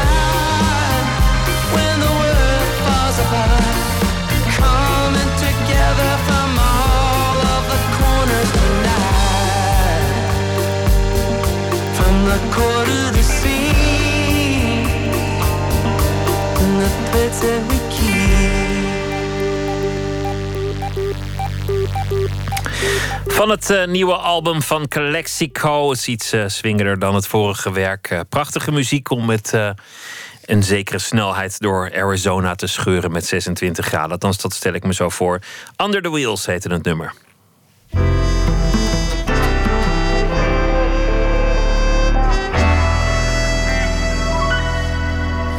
De rubriek heet Open Kaart. 150 vragen in een bak over werk en leven. En de gast trekt zelf de vragen. Te gast is Gerard van Oosten. Hij is eh, ambachtsman, was schilder, verfspecialist. Tegenwoordig is hij de bekendste vakman wanneer het gaat over stipwerk. En hij maakt eh, inmiddels zelfs ook werk voor de Parijse catwalk. Hij groeide op met de Staphorster cultuur. Leerde van zijn tante de klederdracht te maken. Het stipwerk is opgepikt door grote modeontwerpers. Bijvoorbeeld Jan Taminjau en Walter van Beirendonk. En ook... eh, Zangeres Pink is inmiddels gesignaleerd met een authentieke Staphorster kraag. Aanstaande zaterdag een catwalk show in het Klederdrachtmuseum met kostuums van Van Beirendonk. En in de ochtend ook een eh, masterclass in het Staphorster stipwerk door Gerard van Oosten. Hartelijk welkom, eh, Gerard. Hallo. Wa- Wat is Staphorster stipwerk? Hoe zou je dat omschrijven? Uh, stipwerk is een, is een hele eenvoudige techniek van door middel van spijkertjes, naaldjes. die doe je in een blokje hout. En daarmee bedruk je dus de kleding en dan maak je de patronen. Dus het zijn echt voorwerpjes van in en om het huis. En daar maak je dus patronen mee op stof. En dat wordt vooral in de klededracht gebruikt. En waarom is dat zo'n bijzondere tactiek? Waarom, waarom komen veel mensen daar nog steeds bij terug? Het, eh, het, eh, het is zeer kleurrijk. En eh, het is heel eenvoudig eigenlijk. En je kunt het heel ingewikkeld maken. Er zit, er zit wel een dubbelheid in. Wanneer maak je het ingewikkeld? Eh, eh, je kunt, hele ingewikkeld, je kunt eh, bijvoorbeeld een stempeltje pakken. Heb je gewoon mooie bloemen op een stuk stof. Maar je kunt ook prachtige patronen doorontwikkelen... met alle stempeltjes die je hebt. En dan maak je het ingewikkeld. Hoe, hoe heb je het zelf geleerd? Wanneer, wanneer kwam jouw interesse daarin? Nou, ik ben er echt gewoon als klein kind mee opgegroeid. Ik, mijn tante was al een beetje de tweede moeder van mij. En eh, ik kwam er elke dag. En ik zag het elke dag. Vond het ook helemaal niet bijzonder zelfs eigenlijk. Want je groeit er gewoon mee op. Tot ik een poosje weg eh, geweest ben van Staphorst. Ik ging eh, buiten Staphorst wonen. Nou, later kom je weer terug. En dan zie je de bijzonderheid van de cultuur van Staphorst. En de, de druktechnieken. En eigenlijk begon het ook vooral toen de fabrieken stopten met de verf maken. En omdat ik kennis van verf had, ben ik de verf voor de drukkers gaan maken. En uiteindelijk zelf gaan drukken. Maar toen kon je nog niet eh, vermoeden dat het zo'n interesse zou krijgen van eh, eh, grote mensen uit de haute couture en de, en de modewereld. Helemaal niet zelfs. Ik ben nog steeds verbaasd. Voor, voor wie werkte je in het, in het begin toen je dat maakte? Wie waren jouw, eh, jouw klanten? jouw Nou, afnemers? je, je moet je voorstellen, in Staphorst er lopen nog 400 tot 500 vrouwen gewoon in klederdracht. Dus er worden nog, elke dag worden er nog nieuwe dingen bedrukt voor de klederdracht. En dan krijg je nog wel even wat vragen van toeristen en dat soort dingen. En ineens eh, ben het dan eh, mensen als Walter van Beirendok en Jan Tammenjau. Hoe gaat het dan? Wat, wat, wat vragen ze jou dan? Nou, van Jan Terminio weet ik gewoon dat hij een stuk stof gekocht heeft in de winkel in Staphorst, eh, wat bedrukt was. En van Walter van Beijendonk ben ik, eh, ik had stalen gemaakt voor Craft Council Nederland. En die hebben ze meegenomen eerst naar Milaan om dat te laten zien. En later in een speciale stoffenbeurs vlakbij Parijs. En daar liep eh, Walter van Beijendonk, of een assistent ervan, en die zag dat en die denkt van, hé, hey, daar kunnen we iets mee. Toen zijn we naar Walter van Beijendonk gegaan en toen... eh, eh, die zat daar aan een, aan een tafel en die had dus echt de hele tafel vol liggen met Staphorster kledingstukken die bedrukt waren met stipwerk. Nou, en dan raak je in gesprek. heeft de patroon uit die stalen gezocht, heeft hem naar zijn eigen hand aangepast. Een proefdruk gemaakt, an- andere kleuren ook gebruikt. En uiteindelijk eh, eh, resulteerde dat in eh, 67 meter met de hand bedrukken, met spijkertjes en naaltjes. Zo, dat lijkt me nog een, eh, nog een, nog een klusje trouwens. En dat is een hele grote klus. Dat is echt, eh, je moet je voorstellen dat je ongeveer als je alleen bent, eh, een meter, anderhalve meter op een dag kunt doen. Dus dan, eh, nou, ik reken even mee, dan, dan heb je wel even werken. Dan wat, heb je wel even werk. Ja. wat, wat vind je ervan om, die, om die, dat werk zo buiten de context te zien? Want, want het wordt normaal gedragen in Staphorst, is deel van de lokale cultuur. En dan ineens, dan, dan is het in de, in de wereld van de Parijse mode terechtgekomen. Nou, Hoe vind je dat? Ik, ik, ik, vind, ik zelf persoonlijk vind dat prachtig. Eh, de mensen in Stappers over het algemeen ook wel. Ook al heb je een be- een behoudene groep die vindt het natuurlijk eh, niet zo leuk. Maar eh, wil je een techniek bewaren, dan moet je toch... eh klededracht verdwijnt. Dus en, en daardoor zou de techniek ook verdwijnen. En het is gewoon een hele bijzondere techniek. Ja, en dan wil je toch graag hebben dat het behouden blijft. Dus dan is het mooi als het ook buiten Staphorst eh, zichtbaar wordt. Als ze een nieuw leven krijgt, dan maar op een andere manier. En dan eh, Ja. als die techniek maar behouden blijft. Ja. En, en eh, zangeres Pink, die, die heeft zo'n kraag gebruikt in een van haar, van haar outfits. Ja, ik kreeg een foto van, eh, van iemand toegestuurd en ik bekeek die kraag. Ik denk van, dat, dat moet gewoon stap- of stipwerk zijn. Want het is in de, in de lichte rouwkleuren, want de kleuren in het stipwerk hebben een betekenis in Staphorst. En ik was er echt verbaasd over, want het is, het is, een, het is echt stipwerk om te zien. Eh, patroon zie je vaker in Staphorst, kleurgebruik zie je vaker. En ja, voor de rest weet ik daar ook heel weinig van, maar ik vond het verbazingwekkend. Dat is inderdaad wonderlijk dat zo'n zo'n eh, zo'n modieuze artiest dan ineens tot klederdracht eh, teruggrijpt. Of althans voor, tot de techniek van de klederdracht Ja, voor haar eh, outfits. Ja, ik, hoe ze eraan komt, weet ik niet. Ik zou dat graag willen weten, maar natuurlijk. Maar eh, ik zou het echt. Ik vind het prachtig. Wat ga je doen tijdens de masterclass? Wat, wat ga je daar uitleggen? Wat ik daaruit ga leggen, ik ga de, de, de, het stappenste stippen, de techniek, de kleurgebruik, patroongebruik. En mensen gaan zelf aan de slag.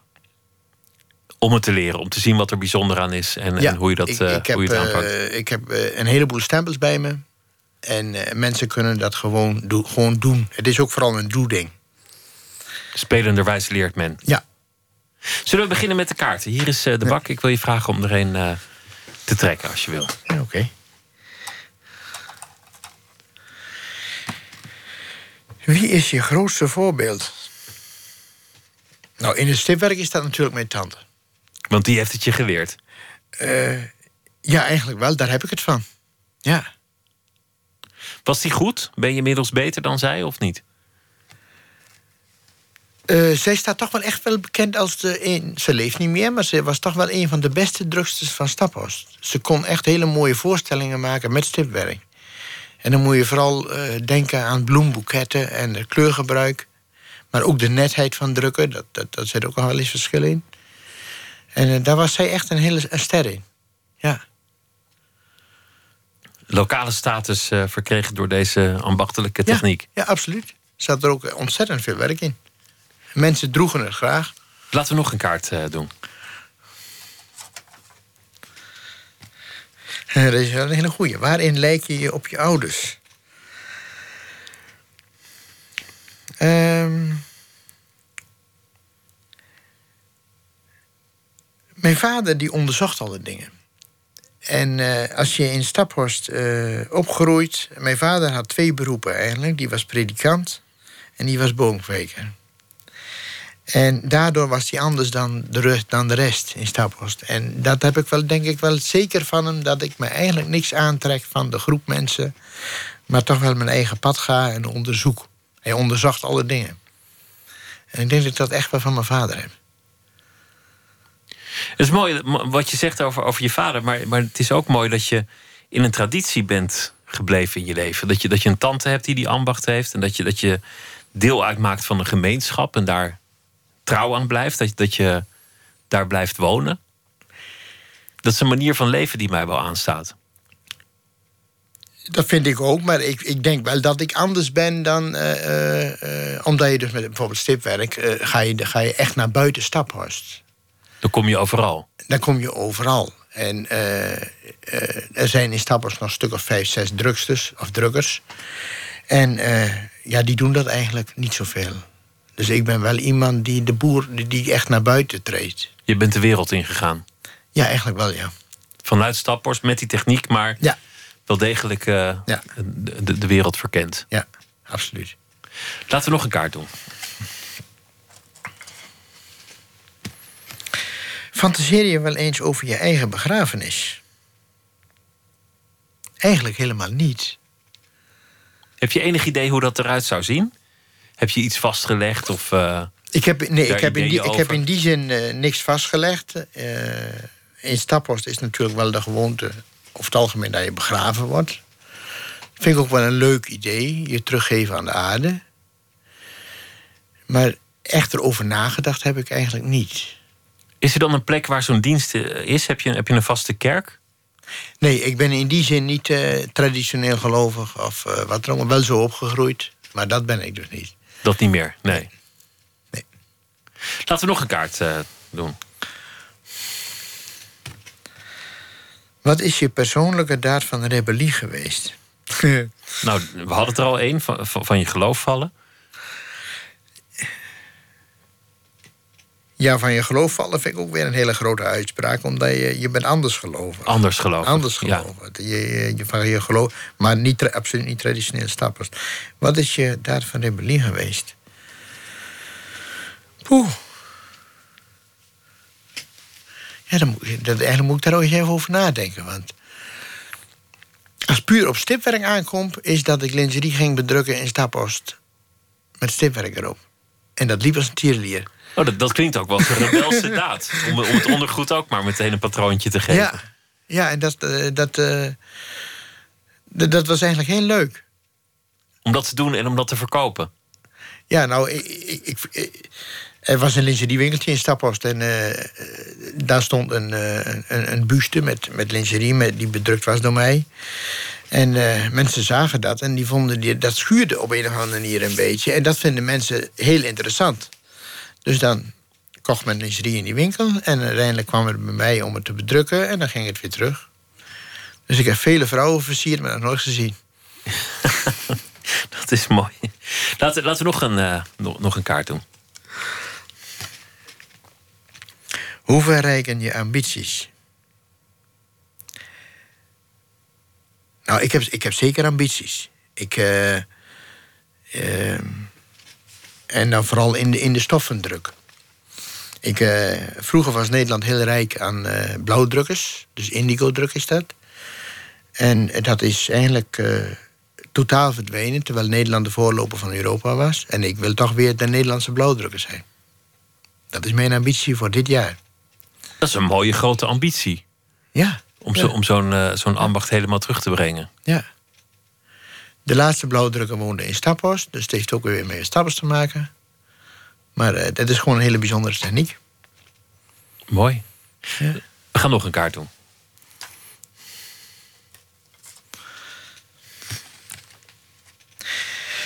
Wanneer is het idee voor dit werk geboren?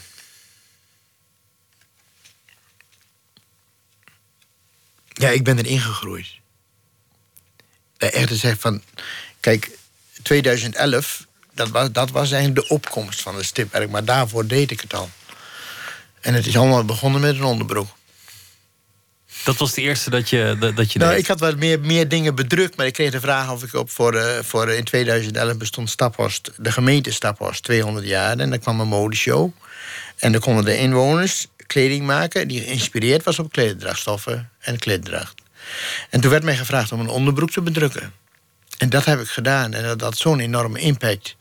En daardoor is dus het stipwerk weer opnieuw in de belangstelling gekomen. Wat mooi. En uiteindelijk eh, bij Walter van Beierendonk en John Galliano terechtgekomen. We gaan nog één, eh, één kaart doen. Welke beslissing zou je het liefst terugdraaien?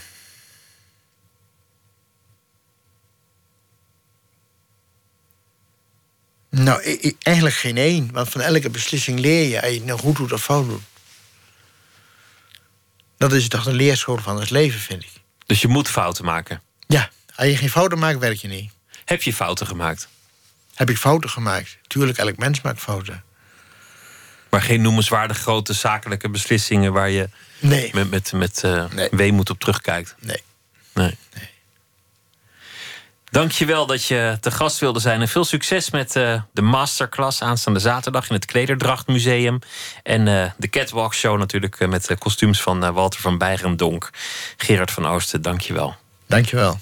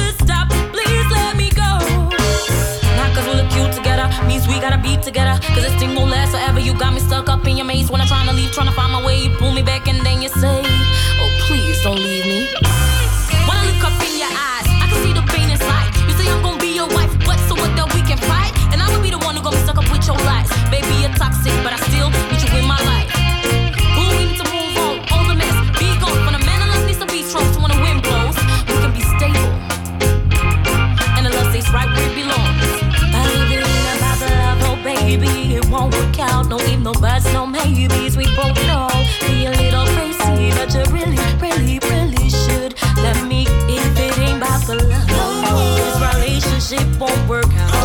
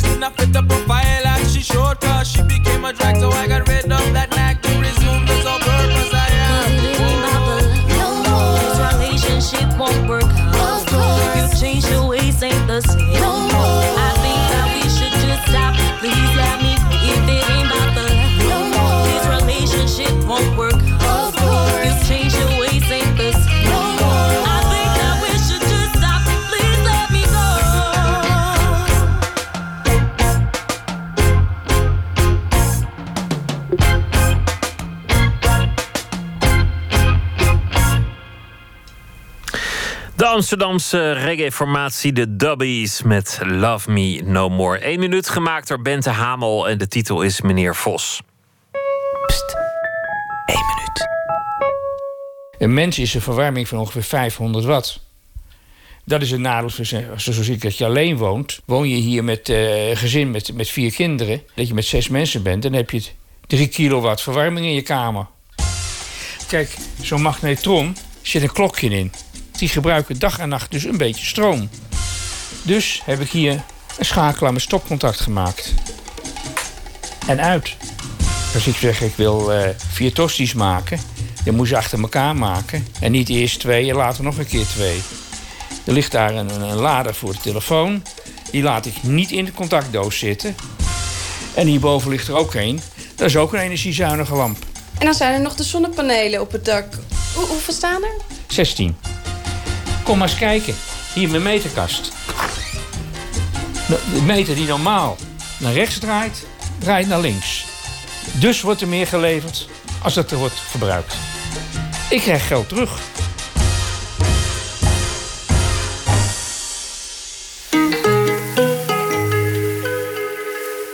Komende zaterdag in het Amsterdamse De La Mar Theater kun je kennis maken met twaalf grote dode denkers, wiens ideeën vandaag nog belangrijk zijn. Twaalf sprekers eh, zullen een eh, van die denkers verdedigen. Een voorproefje elke nacht deze week in dit programma. En eh, aan de telefoon theatermaker en schrijver Newm Dam. En die zal naar voren schuiven, de Amsterdamse schrijver Neskio. Newm, goeienacht. Hoi, goeienacht. Goedenavond nog, toch? Of is het goeienacht? Nacht. Ja, daar maakt mij nooit zoveel uit. Wa- wa- wanneer, eh, wanneer ben jij met eh Neskio in aanraking gekomen? Nou, vrij laat eigenlijk. Ik eh, ben pas eigenlijk op de toneelschool eh, en heb ik een inhaalslag gemaakt met, op het gebied van literatuur. En ik werk veel met Koos Terpstra, een regisseur van mij. En hij gaf op een gegeven moment een hele grote stapel van boeken, waaronder de verhalen van Neskio. En dat is eigenlijk voor het eerst dat ik als student van de toneelschool daarmee in aanraking kwam. En een poosje later begon ik zijn natuurdagboeken te lezen, waar mijn, eh, waar mijn eh, praatje ook over gaat. Met name over zijn natuurdagboeken. Die ken ik nou net wat minder. Ik ken wel de mooie verhalen van, eh, van de uitvreter en zo, maar de natuurboeken wat minder. Wa- waarom eh, vind je die juist zo interessant? Ja, nou dat is dus het rare. Want in het begin denk je echt wel, dus een artistiek-achtig iets, een enorm dikke pil. Eh, van, maar ik was zo gefascineerd door zijn verhalen die veel mensen wel kennen, inderdaad, van de titaantjes en, en de uitvreter. En ehm, hij heeft vrij weinig gepubliceerd. En toen dacht ik, nou, op een gegeven moment als je een schrijver hebt waarvan je daar waar je door gefascineerd raakt, wil je daar meer van weten. Dus ik ben zijn natuurdagboeken gaan lezen. En dat gaat eigenlijk over zijn eindeloze wandelingen die hij in zijn leven heeft gemaakt door Nederland. In het begin denk je, nou, het is ontzettend saai, zo'n enorm dikke pil over die natuurbeschrijvingen. Maar het rare is, het moment dat je daar ja, in, aan begint, dan gebeurt er toch iets met je dat, je dat je in zijn hoofd kruipt en zijn manier van kijken naar de natuur en naar Nederland, wat mij eigenlijk op een totaal andere manier naar Nederland heeft leren kijken door zijn ogen. In welke zin? Eh, nou, ik vind natuur vond ik altijd eigenlijk vrij saai. Eh, ik- ja, ik had nooit iets met kanalen of bruggen of sluizen. En dat lees je dan wel eens in verhalen. Of dan moet je dan soms ergens naartoe fietsen met tegenwind en met regen en eindeloos. Maar op het moment dat je het eigenlijk door zijn ogen bekijkt, dat je dat dan leest, dat hij zijn leven lang diezelfde rondjes heeft gemaakt eigenlijk, want zo groot is Nederland niet. Op het moment dat je dat vaak doet, dan kom je toch op diezelfde rondjes uit. Ehm kwam ik erachter de- hoe hij ernaar keek, dat uiteindelijk geen één rondje of wandeling hetzelfde was. Dat, dat, dat, eigenlijk, dat hij blijkbaar zijn kunst van heeft gemaakt door elke dag die wandeling te maken en daar met totaal nieuwe ogen naar te kijken. En door zijn ogen probeerde ik ook eigenlijk gewoon door mijn straat te kijken en mijn stad en waar ik dan woon. Ik dacht van, goh, eigenlijk fiets ik hier gewoon altijd doorheen en ik kijk eigenlijk nooit echt goed wat ik zie. Dus door, door zijn natuurdagboeken ben ik op een andere manier naar mijn omgeving gaan kijken en naar Nederland gaan kijken eigenlijk. En daarom is het ook een denker die nu nog belangrijk is. In een tijd waarin iedereen de hele wereld gezien wil hebben, is het misschien juist goed om goed te kijken, waardoor je hetzelfde elke dag anders kunt zien. Ja, want ik denk wel dat ik zelf hè, als actrice en theatermaker, schrijver... denk ik dat ik de hele wereld moet verkennen... zoveel mogelijk mensen moet spreken en alles moet ontdekken. En dat ik eigenlijk denk van... goh, hij heeft eigenlijk zijn hele leven vooral rondjes gelopen in Nederland. En blijkbaar vond hij daar een bepaald geluk of voldoening uit. En ik dacht van, goh, misschien moet ik niet op die manier iets proberen na te jagen... en impulsen najagen die zo ver reiken. Maar misschien zit het soms veel dichter bij ons dan dat we denken. En daar ben ik enorm mee aan het worstelen van... goh, is dat zo? Moet ik inderdaad in, eh, reizen naar India of naar Bali ondernemen? Of zit het ook gewoon hier in Amsterdam, waar ik dan woon, bijvoorbeeld? En zijn pseudoniem Neschio, dat, dat betekent, maar corrigeer me als ik het verkeerd heb, eh, ik weet niet. Ja, ja, in het Latijn staat het voor ik weet niet. En dat vind ik toch wel heel bijzonder. Op het moment dat ik uh, in aan het verdiepen ben... dat hij het eigenlijk Jan Frederik Hendrik Kreunlo, als ik het goed uitspreek zelf... Uh, maar hij heeft zichzelf de naam ik weet niet gegeven. Wat ik eigenlijk heel mooi vind als je het over dit onderwerp hebt. Dat ik denk van, misschien als je de wereld met nieuwe ogen elke dag weer probeert te zien moet je ook een houding hebben van ik weet niet, ik heb geen idee. Um, dus dat vond, ik, dat vond ik een hele mooie en fascinerende naam om jezelf te geven als schrijver. Over de man uh, Neschio die elke dag met nieuwe ogen keek naar zijn eigen omgeving, naar hetzelfde rondje, maar nooit de Sarfati-straat uh, een mooie straat is gaan vinden. Njom, dankjewel en heel veel uh, succes en plezier aanstaande zaterdag bij het evenement De Grootste Denkers in één dag in het De La Mar Theater in Amsterdam. Dankjewel. Dankjewel.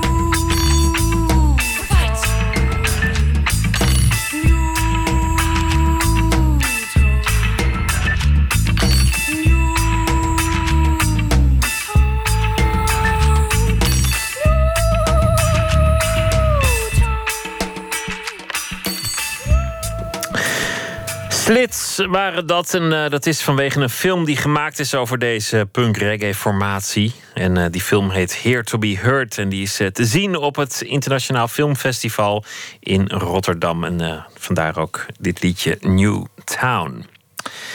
Elke week geven we een eh, microfoon mee aan iemand die een eh, bijzonder evenement eh, voor de boeg heeft, een première of iets anders. En deze week is dat actrice Joy Wilkins. Zij speelt sinds gisteren de hoofdrol in een voorstelling over Billie Holiday. Billie is daarvan de titel. En het gaat ook over andere diva's uit de glorietijd van de jazzmuziek.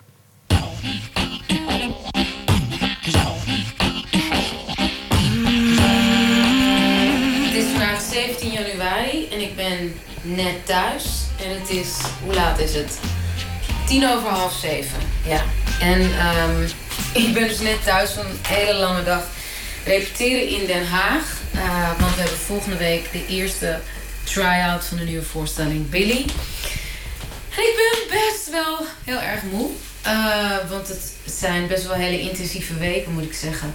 Naar zo'n eerste voorstelling toe. Dus ik sta hier ook echt naar een soort aardappelen te kijken waarvan ik denk, ik ga hier iets mee doen. Maar laat het alsjeblieft niet ingewikkeld worden. Want ik geloof dat ik dus ook nog over drie kwartier vriendin op de stoep heb staan die met me komt hardlopen. Omdat elke artiest natuurlijk wel fit moet blijven om dit allemaal te kunnen blijven doen. Um, oh ja, kijk, daar koken mijn aardappeltjes dus bijna over. Oei, oei, oei, oei. Oh ja, nee, dat ging niet lekker.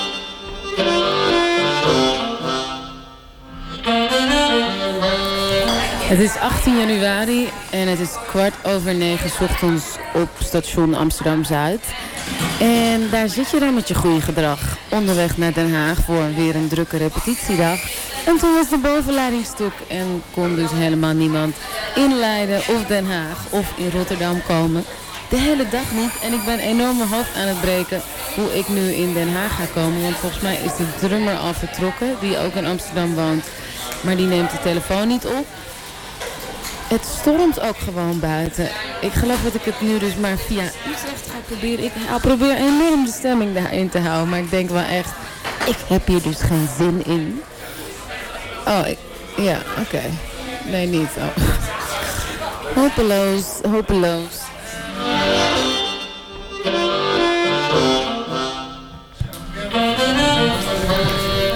18 januari, half 12, in de repetitiestudio in Den Haag in Theater Dakota.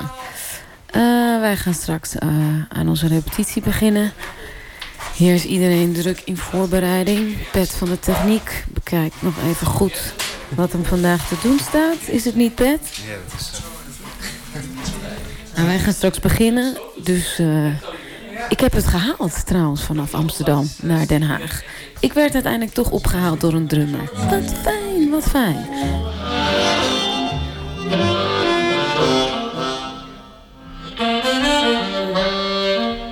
...19 januari, half tien ochtends... ...thuis in Amsterdam. Interview voor de radio. Goedemorgen, hallo.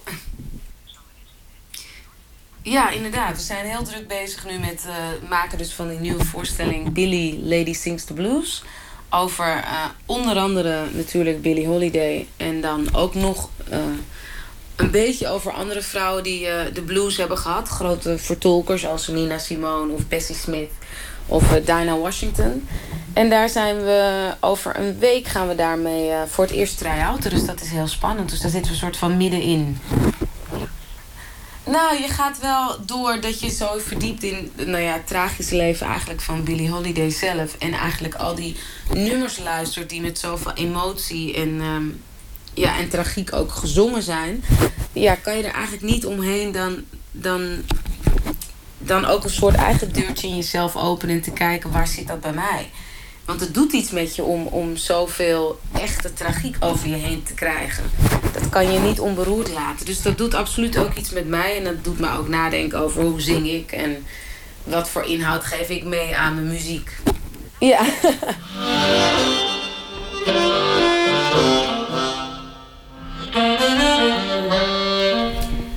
19 januari, 5 voor 10 ochtends in thuis in Amsterdam in al die drukte en al die focus op één ding, wat soms ook wel eens heel egoïstisch klinkt. Alleen het is gewoon noodzakelijk. Als je, als je in zo'n maakproces zit van zo'n voorstelling, dan op een gegeven moment dan vallen er gewoon steeds meer facetten, een soort van uit. En blijft alleen die hoofdmoot voorstelling, voorstelling, voorstelling over. Toen kreeg ik gisteren dus echt een heel lief kaartje... die ik helemaal niet zag aankomen van een vriendin. Met daarop Dreams Come True. En die vriendin die... ehm, die had ik vorige week gesproken. En die is erg ziek geweest. Ehm, en dat heeft mij heel erg aangegrepen. En haar natuurlijk ook. En zij, zij stuurt mij gewoon een super lief kaartje met... ehm, geloof in jezelf. En ik weet dat het niet altijd is zoals je het misschien bedacht had. Eh, en zij heeft het dan over eh, ja, mijn situatie. eh, dat ik dus net eh, mijn relatie uit is. En dat ik dacht dat het daar dan mee ging gebeuren. En dat je dan ineens eh, jezelf toch op een bepaalde leeftijd vindt met lege handen. En dat ik het daar best wel even ingewikkeld mee had in de periode voor oud en nieuw en natuurlijk na oud en nieuw. Daar worstel ik dus af en toe mee. Maar ik krijg dus van haar een super lief kaartje met daarbij een zorgpoppetje. Eh, want zo begon het, schrijft ze, dat ze in de we- wereldwinkel liep en een zorgpoppetje vond. En ze moest aan mij denken. En er staat dan een soort bijsluiter bij dat je dat zorgpoppetje onder je kussen moet leggen.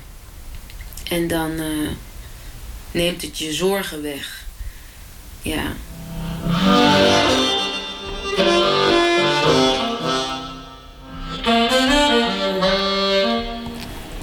22 januari, vijf voor half drie, in het Theater de Kunstmin in Dordrecht. Waar wij eh, de eerste dag van onze montage hebben, of eigenlijk de tweede dag. Maar gisteren was een technische dag.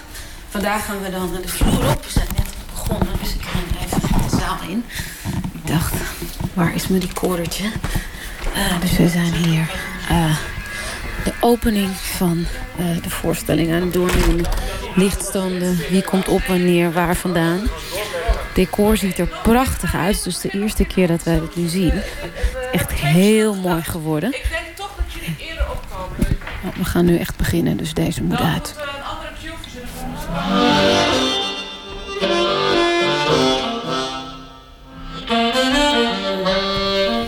23 januari om 20 over 3 in Theater de Kunstmin in eh, Dordrecht zit ik hier met de legendarische contrabassist Harry Emery. Harry, Ja, wat vind jij nou van Billy Holiday? nou, ja, ik vind heel veel van Billie Holiday. Maar wat mij bijvoorbeeld enorm opvalt, is dat alle zangeressen haar als voorbeeld hebben.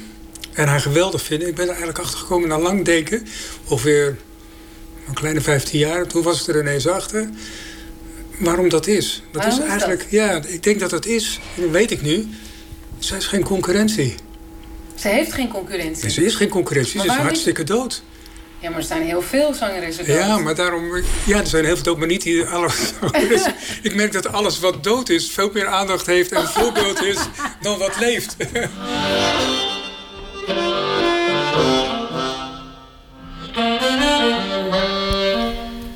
Het is, eh, wat is het? Ja, 24 januari om tien voor half twee.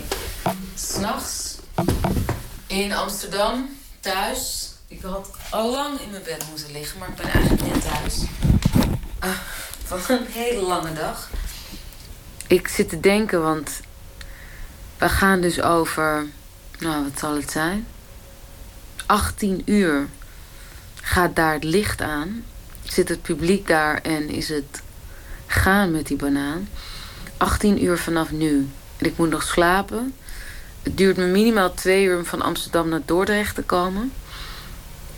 Dus laat zeggen, dat, dan ben je al 10 uur verder. Dan heb je dus eigenlijk nog 8 uur. Wauw. Wauw. Heel spannend. Heel, heel spannend. Ik heb er eigenlijk ook niet meer echt heel veel meer over te zeggen dan dat er gewoon nu moet het gewoon gebeuren. En het is ook de laatste keer eh, dat ik ga opnemen. Is de laatste dag. Dus eh, ja, waar zal ik eens mee afsluiten? Een goede week afsluiter. Have you heard the silent night? The earth is always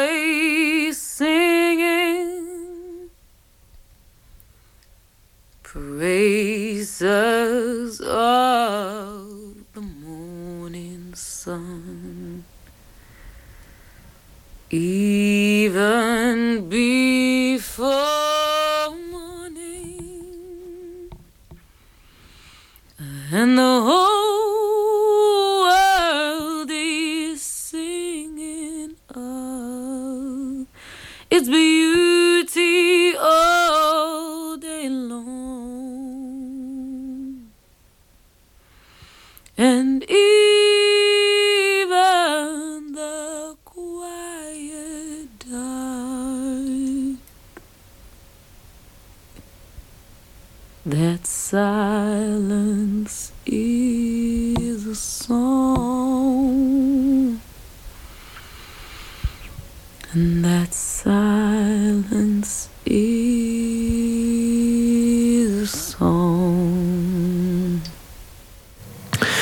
Joy Wilkins over eh, de afgelopen week. De voorstelling Billy is te zien morgen in Sassenheim, zondag in Zwolle en daarna gaat, eh, gaat hij op reis door het hele land.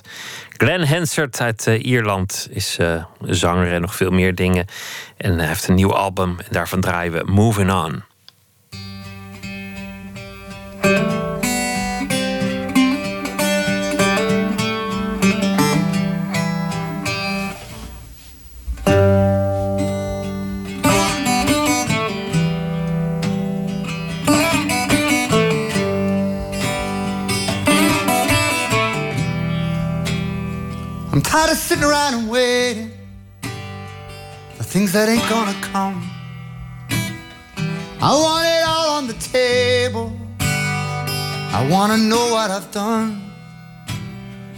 Should be singing your praises and not here banging this drum.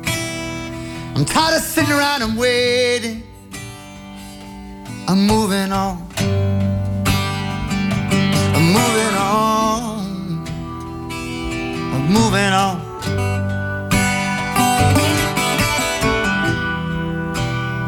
I remember the first time I met you. Your heart was cold like a stone. You said I better forget you. I better leave you alone.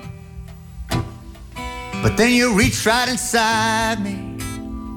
You showed my heart where it was home. I remember the first time I met you. I thought my time had come. I thought my time had come. I felt my time had come. I felt my time had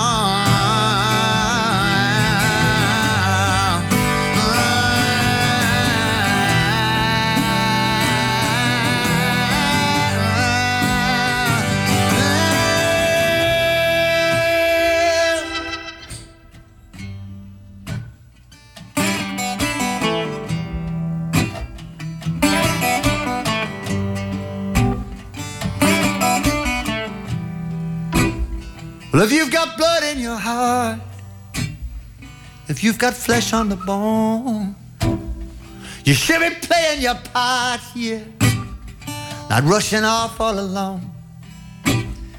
We should be planning on a windfall instead of banging this drum. I'm tired of sitting around and waiting. Ah, I'm moving on.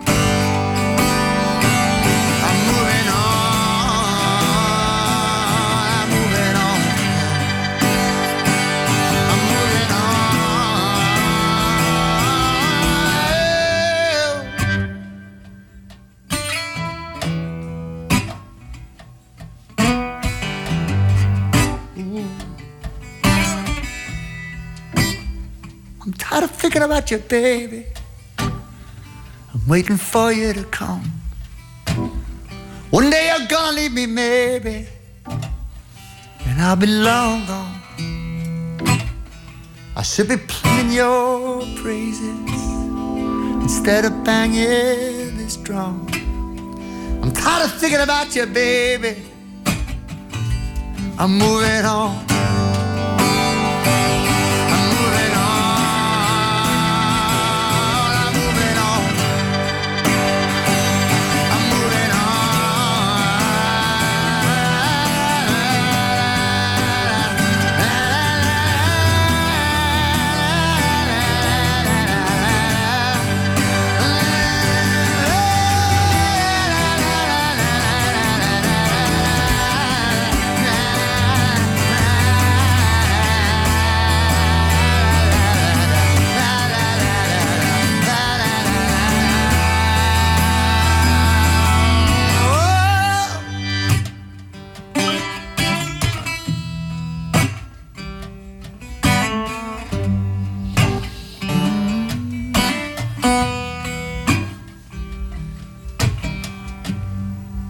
One you're gonna need me, maybe. And I'll be long gone. Yeah, I'll be long gone. Yeah, I'll be long gone. Yeah, I'll be long gone. Yeah, I'll be long gone. Yeah, I'll be long gone. Yeah, I'll be long gone. Yeah, I'll be oh. oh. long gone. Yeah, I'll be long gone. Long gone. Long gone.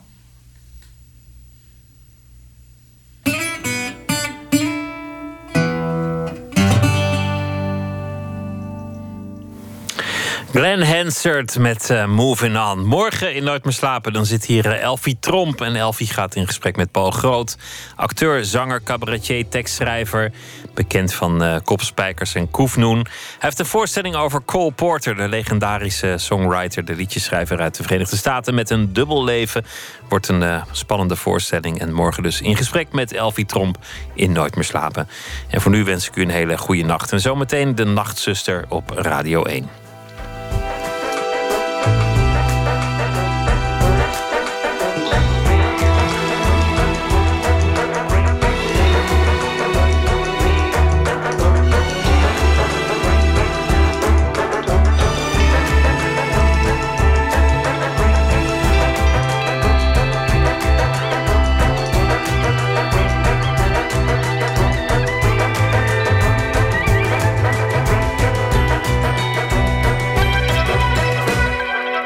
Radio 1, het nieuws van alle kanten.